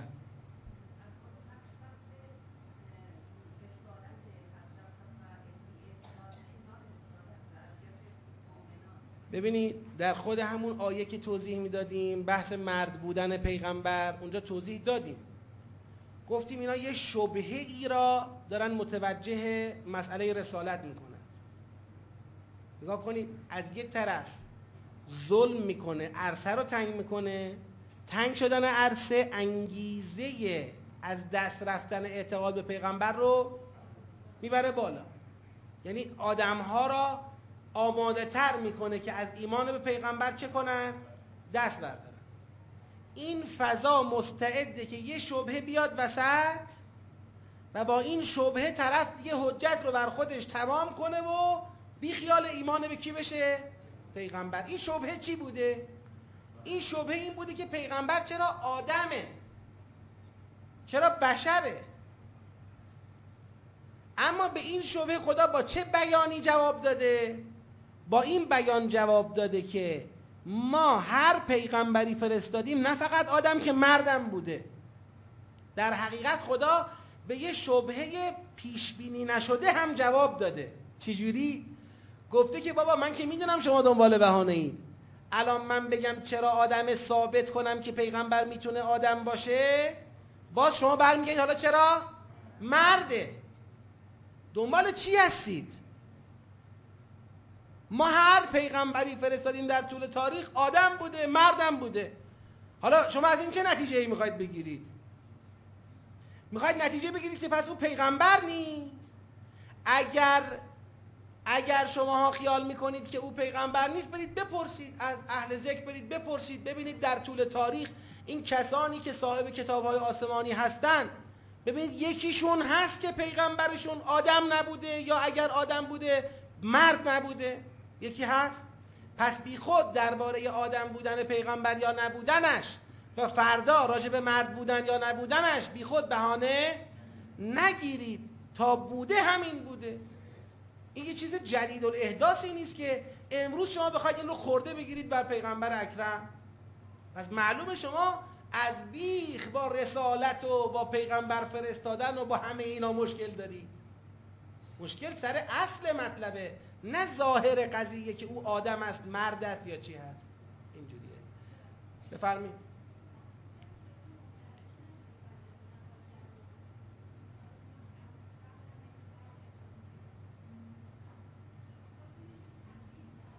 بله، من این مقدار رو که کسی اشکال به من بگیره شما تحلیل کردی قبول دارم. اینجا یه مقدار تحلیل من دخالت کرده، اما بخوام تحلیل نکنم میدونید باید چیکار کنم؟ باید بگم آیه چهل و یک و چهل و دو یه سیاق. خب چهل و یک و چهل و دو یه سیاق، چهل و سه و چهل و چهار یه سیاق، چهل و پنج تا چهل و نه هم یه سیاق، چهل و پنج تا چهل و نه هم تا پنجاه ببخشید تا پنجاه هم یه سیاق. یعنی باید اینو به سه تا سیاق تجزیهش کنم. راجع به اینم مقاومتی ندارم، اما با توجه به اینکه یه تفاوتی اینجا هست. ببینید سوره های قرآن لزوما تحمل نظم ذهنی ما را نمی کنن.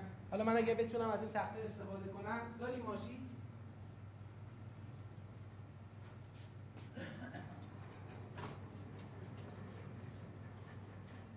اگه میتونی ماشی برسونی؟ بله.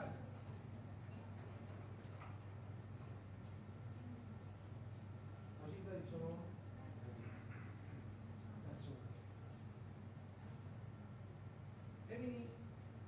ما الان داریم به این شکل جلو میریم، میگیم که سیاق اول و دوم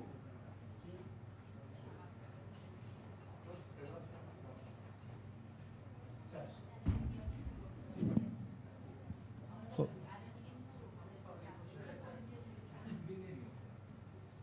یه لحظه دقت کنید. میگیم سیاق اول، سیاق دوم، سیاق سوم. مثلا دارم مثال میزنم. بعد میرسیم به این که سیاق مثلا چهارم ما دیگه در وزان سیاق یک و دو و سه ما بگید نیست. مثل این میمونه که یکی از سیاقهای این سوره، یکی از این سیاقها حالتی دارد متشکل از سه تا سیاق. یعنی از نظر قواعد اگر شما نگاه کنید این سه تا سیاقه، ولی از نظر وزن اگر نگاه بکنید، وزن مفهومی اگر نگاه بکنید، که یه مسئله رو پرداخته باشه، به یه مسئله پرداخته باشه، این به یه مسئله پرداخته، این پرداخته، این پرداخته، اما اینا به تنهایی نه، اینا با هم به یه مسئله پرداختن و اون مسئله هجرته. این پای تحلیل اومده وسط. من خود من متوجه این هستم و دقیقاً به همین خاطر میگم اینجا امکان اینم وجود داره که ما یه مقدار ساده تر نگاه کنیم، یعنی فعلا اصلاً به مسئله ارتباط بین سیاقها توجه نکنیم، خیلی راحت بگیم بله یه سیاق داریم گفته که هجرت کنید چیز خوبیه، یه سیاق داریم راجع به رسالت پیغمبر و اینکه شک و شبهه‌ای به رسالت پیغمبر وارد نیست صحبت کرده، یه سیاق دیگه هم داریم که از احساس امنیت الذین مکروا السیئات صحبت کرده. اما اگر کسی این سه تا مسئله را با مسائلی که در سیاق‌های قبلی سوره بوده و مسائلی که در سیاق‌های بعدی سوره است اگر مقایسه کنه، میبینه وزن هر یک از اینها به تنهایی مثل قبلی‌ها و بعدی‌ها نیست، مثل اینکه مطلب ناقصن. دقت فرمودید؟ یعنی سوره نظم طبیعی ذهنی ما را دنبال نکرده، یه جایی اینو تغییر وضعیت داده. رو این حسابه که بنده ترجیح دادم تو مرحله اول بگم این سه تا با هم یه سیاقن، حالا اینا سه تا فراز اون یه سیاقن، هرچند قواعد کشف سیاق اینجا خیلی همراهی نمی کنه. الانم بازم بر همین حرف خودم میمونم، یعنی میگم که میتونیم در اینجا به جای اینکه اینا را یک سیاق بگیریم با مسئله هجرت، بعد بگیم مسئله هجرت سه ضلعیه، یک ضلع رسوله، یک ضلع ظالمانن، یک ضلع مؤمنان، میتونیم به جای این کار بگیم سه تا سیاقه. ولی این را بدانیم که بعدن که میخوایم جمع‌بندی بکنیم باز میرسیم به این، یعنی این سه تا سیاق با هم باید جمع‌بندی بشن. اول باید با هم دیگه به یه سیاق بزرگتر برسن تا تازه در عرض سیاق‌های قبل و بعد چی بشه؟ قرار بگیره. عرض بنده رو متوجه شدید؟ خب حالا همین که متوجه بشید کافی، آقا رو تاییدم نکنید مشکل نداره. بفرمایید.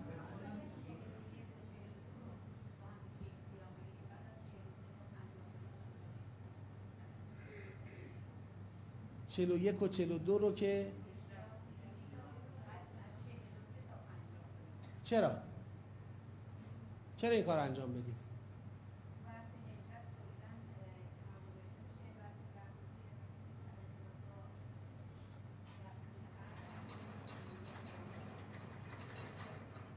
ببینید چلو یک و چلو دو خب بحث هجرت، چلو سه و چلو چهار بحث رسوله، چهل و پنج افامن الذین مکروا السیئات به چه بیانی به قبل وصله؟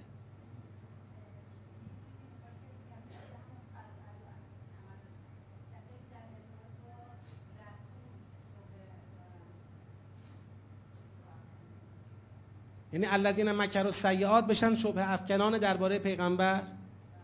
این مفهومی نیست.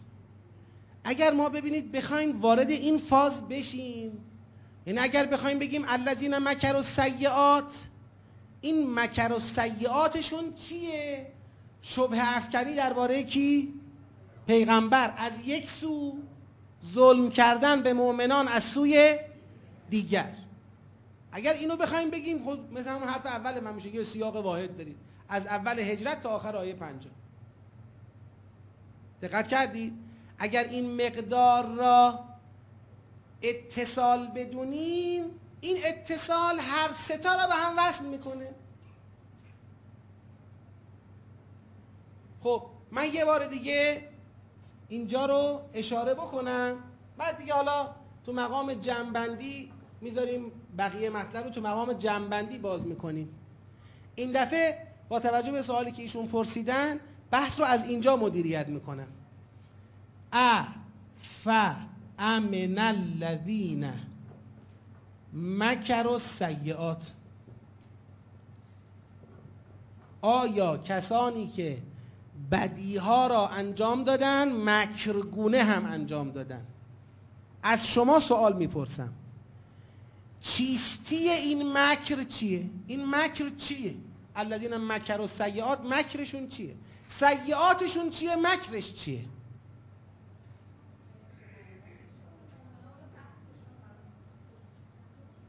با توجه به فا ما باید مکر و سیئات را از کجا معنی کنیم؟ از قبل معنی کنیم. در قبل یه قدم قبلتر اشاره کرده به القاء شبهه درباره بگید رسول، که چرا این آدمه یا چرا مرده، اگه رسوله چرا آدمه یا اگه آدمه چرا مرده. القاء شبهه. آیا این القاء شبهه درباره پیغمبر به تنهایی مکر محسوب می شود؟ مکر و سیاد محسوب می شود یا نه؟ ممکنه بگی بله، ممکنه بگی نه. اما اگه یه قدم قبل ترم نگاه کنید، ظلم به مؤمنان، یعنی چی؟ یعنی دو تا کار دارن میکنن. از یک طرف ظلم به مؤمنان میکنن من بعد ما ظلمو، از طرف دیگر القاء شبهه درباره پیغمبر میکنن. این دوتا با هم میشه الذین مکر و سیئات. درست؟ چرا من عجیب غریب نگاه میکنید؟ خب البته حق دارید، اب نداره. دقت کنید، دو تا کار میکنن.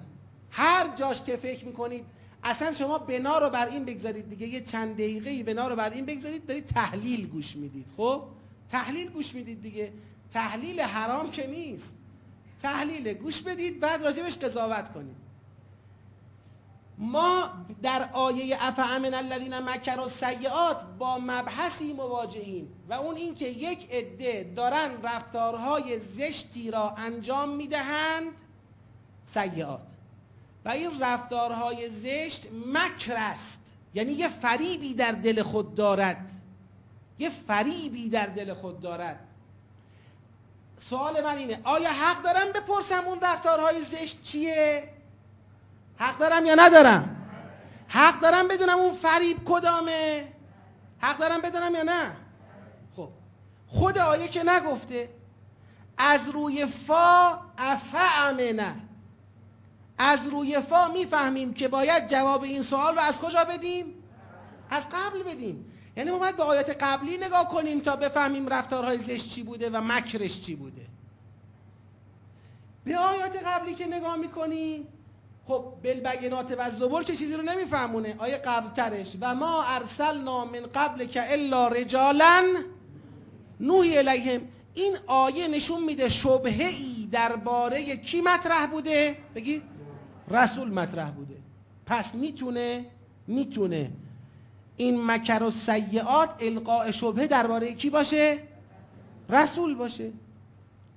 حالا باید ببینیم القاء شبهه درباره رسول به تنهایی مکر و سیئات است که باید این فرد منتظر باشد که ان یخسف الله بهمل بگید ارض، یا اینکه عذاب برسه از بالای سرش، یا اینکه زمین او را ببلعه، یا اینکه در حالت تقلب یا حالت تخوف گرفتار عذاب الهی بشود. آیا صرف القاء شبهه باعث این مسئله است یا نه؟ یه قدم هم قبلتر فرمود والذین هاجروا من بعد ما ظلموا، یعنی یه ظلمی هم در کار بوده. اگر قبول بکنیم این دوتا، یعنی ظلم به مؤمنان و القاء شبهه درباره پیغمبر همون مکر و سیئات این آیه است. بله؟ یعنی اونها دارند از یک سو با ظلم کردن عرصه را تنگ میکنن، از طرف دیگر القاء شبهه میکنن. این مکره، این یه فریبه. یعنی دارن با رفتارهای زشت خودشون یه فریب را میسازند، یک فریب را تو جامعه دارن رقم میزنند. خب این فریب که قشنگ رقم خورد میخوان ازش خروجی بگیرن. خروجی مطلوب این ظالمان ظالمان القاء شبهه کننده، خروجی مطلوبشون چیه؟ بگید. خروج مؤمنان از بگید ایمان به رسول. این خروجیه که اونا میخوان بگیرن. خداوند این خروجی رو خنثی میکنه، میگه آقا ظلم کردن، هجرت راهش بازه. القاء شبهه میکنن، جوابش معلومه. و این که خودشون احساس امنیت میکنن، کور خوندن.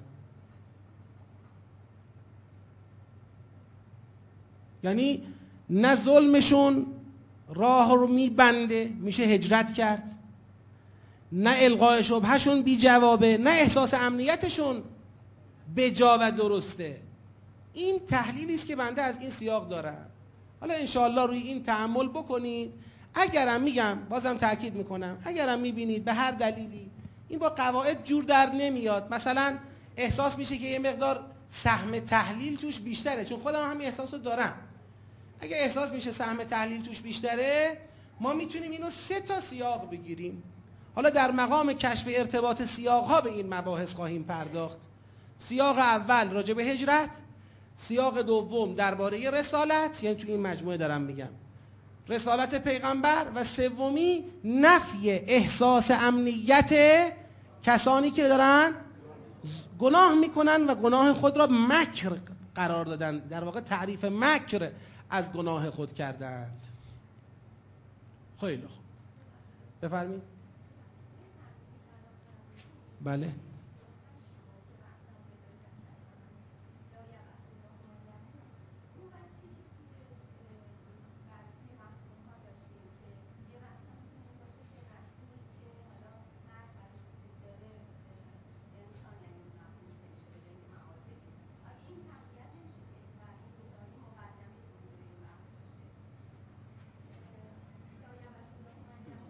به اون دوباره برنگردیم. اون احتمال همون موقع یه بار مطرح شد و ادله نفیش هم ذکر شد که نه، نمیتونیم یبعث الله من یموت را مبعوث کردن کسی به رسالت بدانیم، به خاطر اینکه آیات بعدش و ادبیاتش ابا داشت از اینکه بحث بحث رسالت باشه. لذا الان دو مرتبه که به اینجا رسیدیم برگردیم اونجا غیر فنیه، مگر اینکه کاملا از این مسئله فارغ بشیم، یه بار دیگه نفسی، یعنی خود اون آیه رو با قبل و بعد خودش ببینیم، راجبش قضاوت کنیم. شباهت هایی داره. همون موقع هم همینا تو ذهن من سنگینی کرد و اون وجه رو مطرح کردم و بعدش هم خودم ردش کردم. اما الان از نظر فنی نباید برگردم به اونجا، یعنی ما فعلا بر نمیگردیم. حالا اب نداره، من یه بار دیگه به اون مسئله دقت میکنم ببینیم به چه نتیجه‌ای میرسم، ولی خیلی بعیده. اما آیه قال الله، آیه پنجاه و یک هم بررسی کنیم و بریم. و قال الله لا تتخذوا الهین اثنین انما هو اله واحد فایای فارهبون. اتصال انفصال. بله، انفصالش روشنه. و قال الله لا تتخذوا الهین اثنین، بحث ثانویت، نفی ثانویت در الوهیت.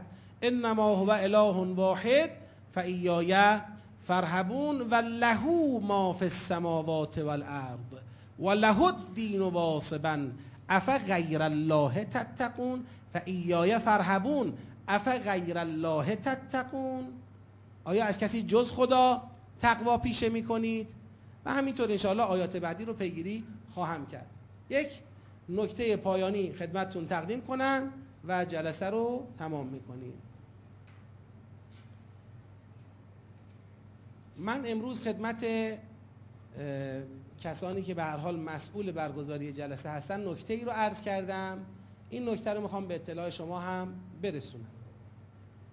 جلسه ای که ما روزهای پنجشنبه ترتیب دادیم به این شکل سوره های بلند رو کار میکنیم. این جلسه در نوع خودش جلسه بی‌نظیریه. یعنی شما نمونه مشابه نظیر برای این جلسه پیدا نمی‌کنید. نه در کیفیت خوب بودن محتوا، در نوع محتوا، در جنس محتوا. شما یا اصلاً اراده به کشف انسجام و فهم یک پارچه کلاً در سوره های قرآن نمیبینید، و یا اگر ببینید فقط در سوره های کوتاه میبینید. دیگه سوره مثلا یه پاراگرافی، دو پاراگرافی، فوقش دیگه دو سه صفحه ای را ممکنه کسی اراده کنه یه جمع‌بندی به شما ارائه بده، یه نگاه جامع.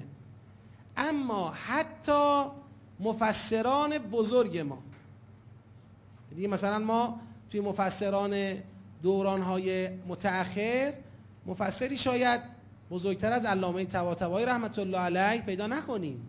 شاید هم حرف خوبی نبود گفتم، واقعا پیدا نمی‌کنیم مفسری بزرگتر از علامه.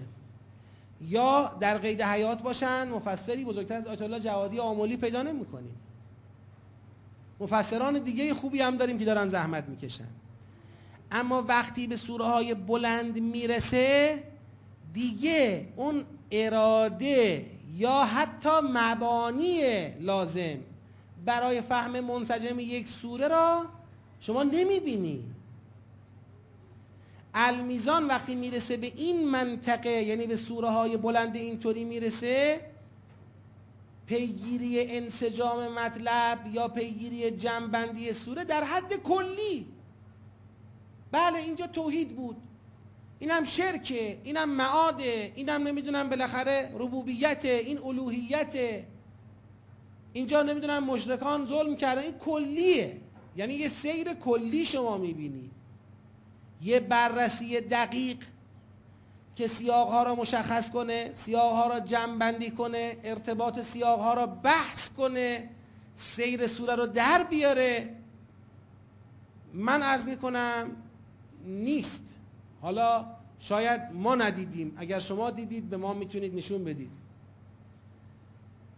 و یک جور ورود به این وادی، اصلا وارد شدن به این میدان که کسی بخواد یه سوره هایی مثل سوره نحل و بعدن سوره های بلندتر رو بخواد ادعا کنه من در قالب جلسات آموزشی میتونم مخاطبان رو با این سوره مرتبط بکنم، اینم ادعای سنگینیه. شاید من میگم کسی شاید شاید اگر کسی هیچ وقت این اقدام را نکرده، برای اینه که این اقدام یه اقدام سنگین محسوب میشه، اگر نگم فوق سنگین. بله من سوره نحل رو میتونم توضیح بدم، آیاتشو برای شما شرح بدم، تمام، که دادیم دیگه در جلسه قبلی، در جلسات یازدهگانه اول گفتیم آیات سوره نحل اینا رو میگه. دیگه بیاید بشینیم مثلا صد و پنجاه دویست نفر آدم بشینیم بحث کنیم سیاقا کجا شروع میشه کجا تمام میشه و اینا، اونم تو شرایطی که مردم اگر میان پای منبر یا میان یه جایی مثلا این جلسه قرآن دنبال اینا یه نکته هدایتی، تربیتی، اخلاقی، یه چیزی بشنون و برن دیگه، برن کارشون رو راه بندازن. باش آقا ما بریم یه حاج آقایی هم پیدا بشه، یه قرآنی هم پیدا بشه، چهار تا نصیحت به ما بکنه بریم.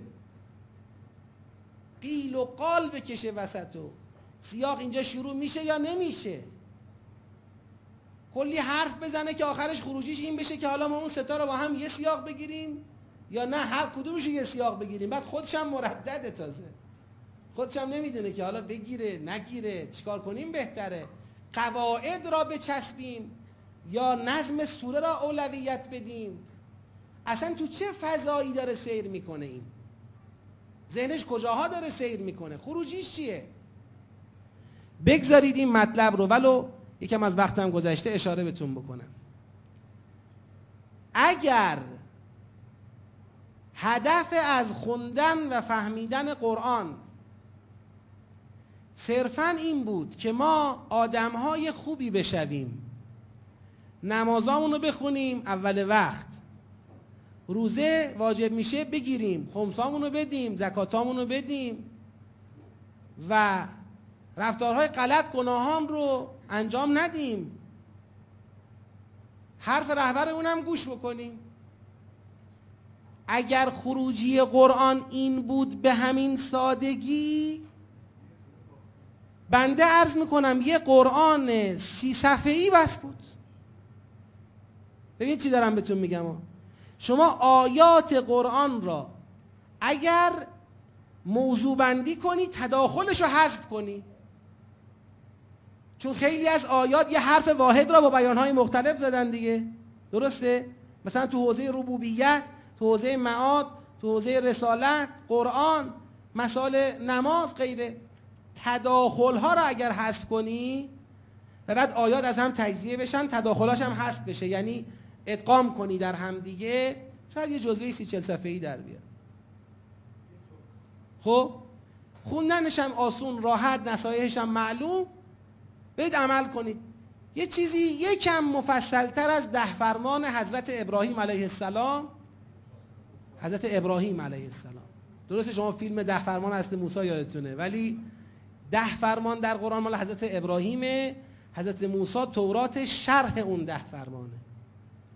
اون ده فرمان حضرت ابراهیم میشه یکم هم شرح بیشتر در حد تورات. تمام. قرآن یک کتابیه که تعریف مسلمانی را در دوران آخرالزمان بشریت، تعریف مسلمانی را از حد ابتدایی و راهنمایی و دبیرستان و لیسانس و فوق لیسانس و دکترا بگید آورده بالاتر. مسلمانی که قرآن میخواد تربیت بکنه، مدرک علمیش با دکترا هم قابل سنجش نیست. فقط یه نفر بخواد عمرشو صرف کنه کتاب الله را بفهمه که خدا چی داره میگه، چرا اینجوری حرف میزنه، این چه ورود و خروجیه، دنبال چیه، کجا را میبینه، کجا را رصد میکنه، بعد عمر بذاره.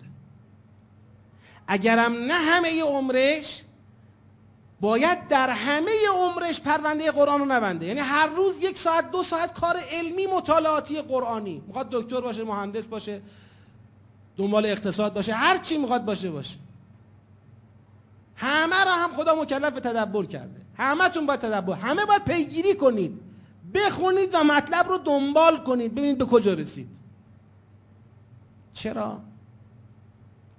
برای اینکه همون خوب بودن ساده ای که اول عرضم گفتم، نمازشو بخونه، روزشو بگیره، همون خوب بودن ساده امروز جز با درک پیچیده و مرکب و دقیق و موشکافانه از کلام خدا میسر نمیشه.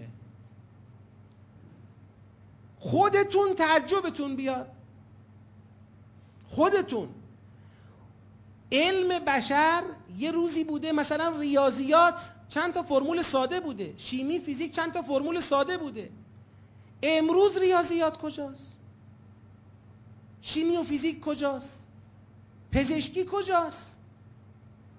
مسائل بسیار پیچیده و مرکب و دقیق امروز در علوم مختلف بشری وجود داره، درسته یا نه؟ حرف منو تصدیق میکنید یا نه؟ آیا ریاضی که امروز باش, باش میشه ماهواره فرستاد تو آسمون، فیزیکی که میشه باش محاسبات لازم را انجام داد، نجوم امروز با نجوم صد سال، دویست سال، پانصد سال قبل برابری میکنه؟ اصلا قابل مقایسه است؟ ولی ما در حوزه دین حرفمون هیچ عوض نشده، یعنی سطحشا هنوز به مثل الفبای دوران حضرت ابراهیم ما متدینیم. اگه باشیم متدینین، ما مسلمونای ما مسلمونای عهد ابراهیم علیه السلام هست. حالا نامسلمونامونو ولش کن.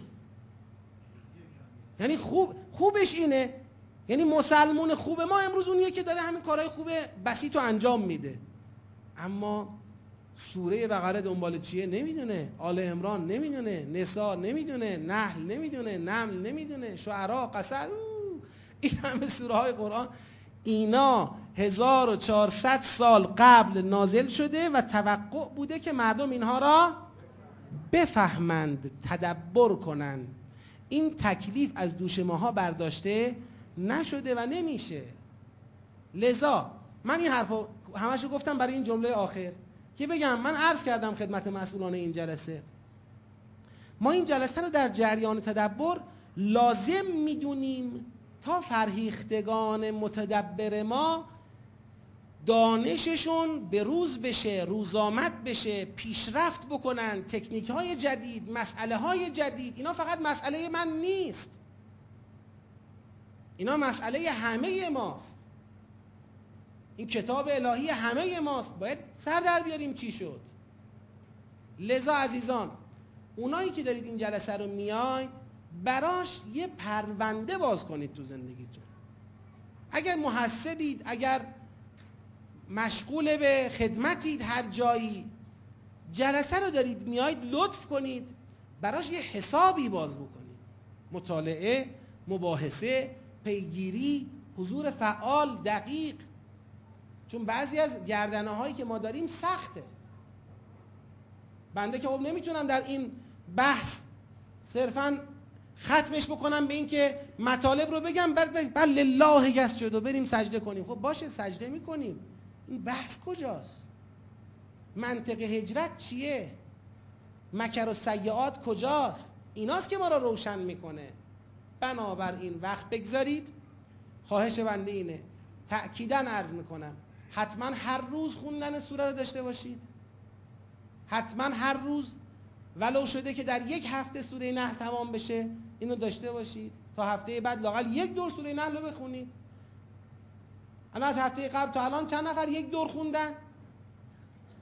خوبه، خوبه، من خجالت کشیدم از خودم، خوبه، عالیه، خوبه، یک دور بخونید. یک، مطالعه کنید، مباحثه کنید، سوالاتتون رو فنی بنویسید، دنبال کنید تا انشالله بهره بیشتری از این جلسه ببرید، از این که یک رو بیشتر از وقت در واقع قول داده شده وقتتون رو گرفتم. عذرخواهی میکنم جهت سلامتی خودتون و مجد و عظمت اسلام و مسلمین. بلند صلوات ختم کنید. اللهم صل علی محمد.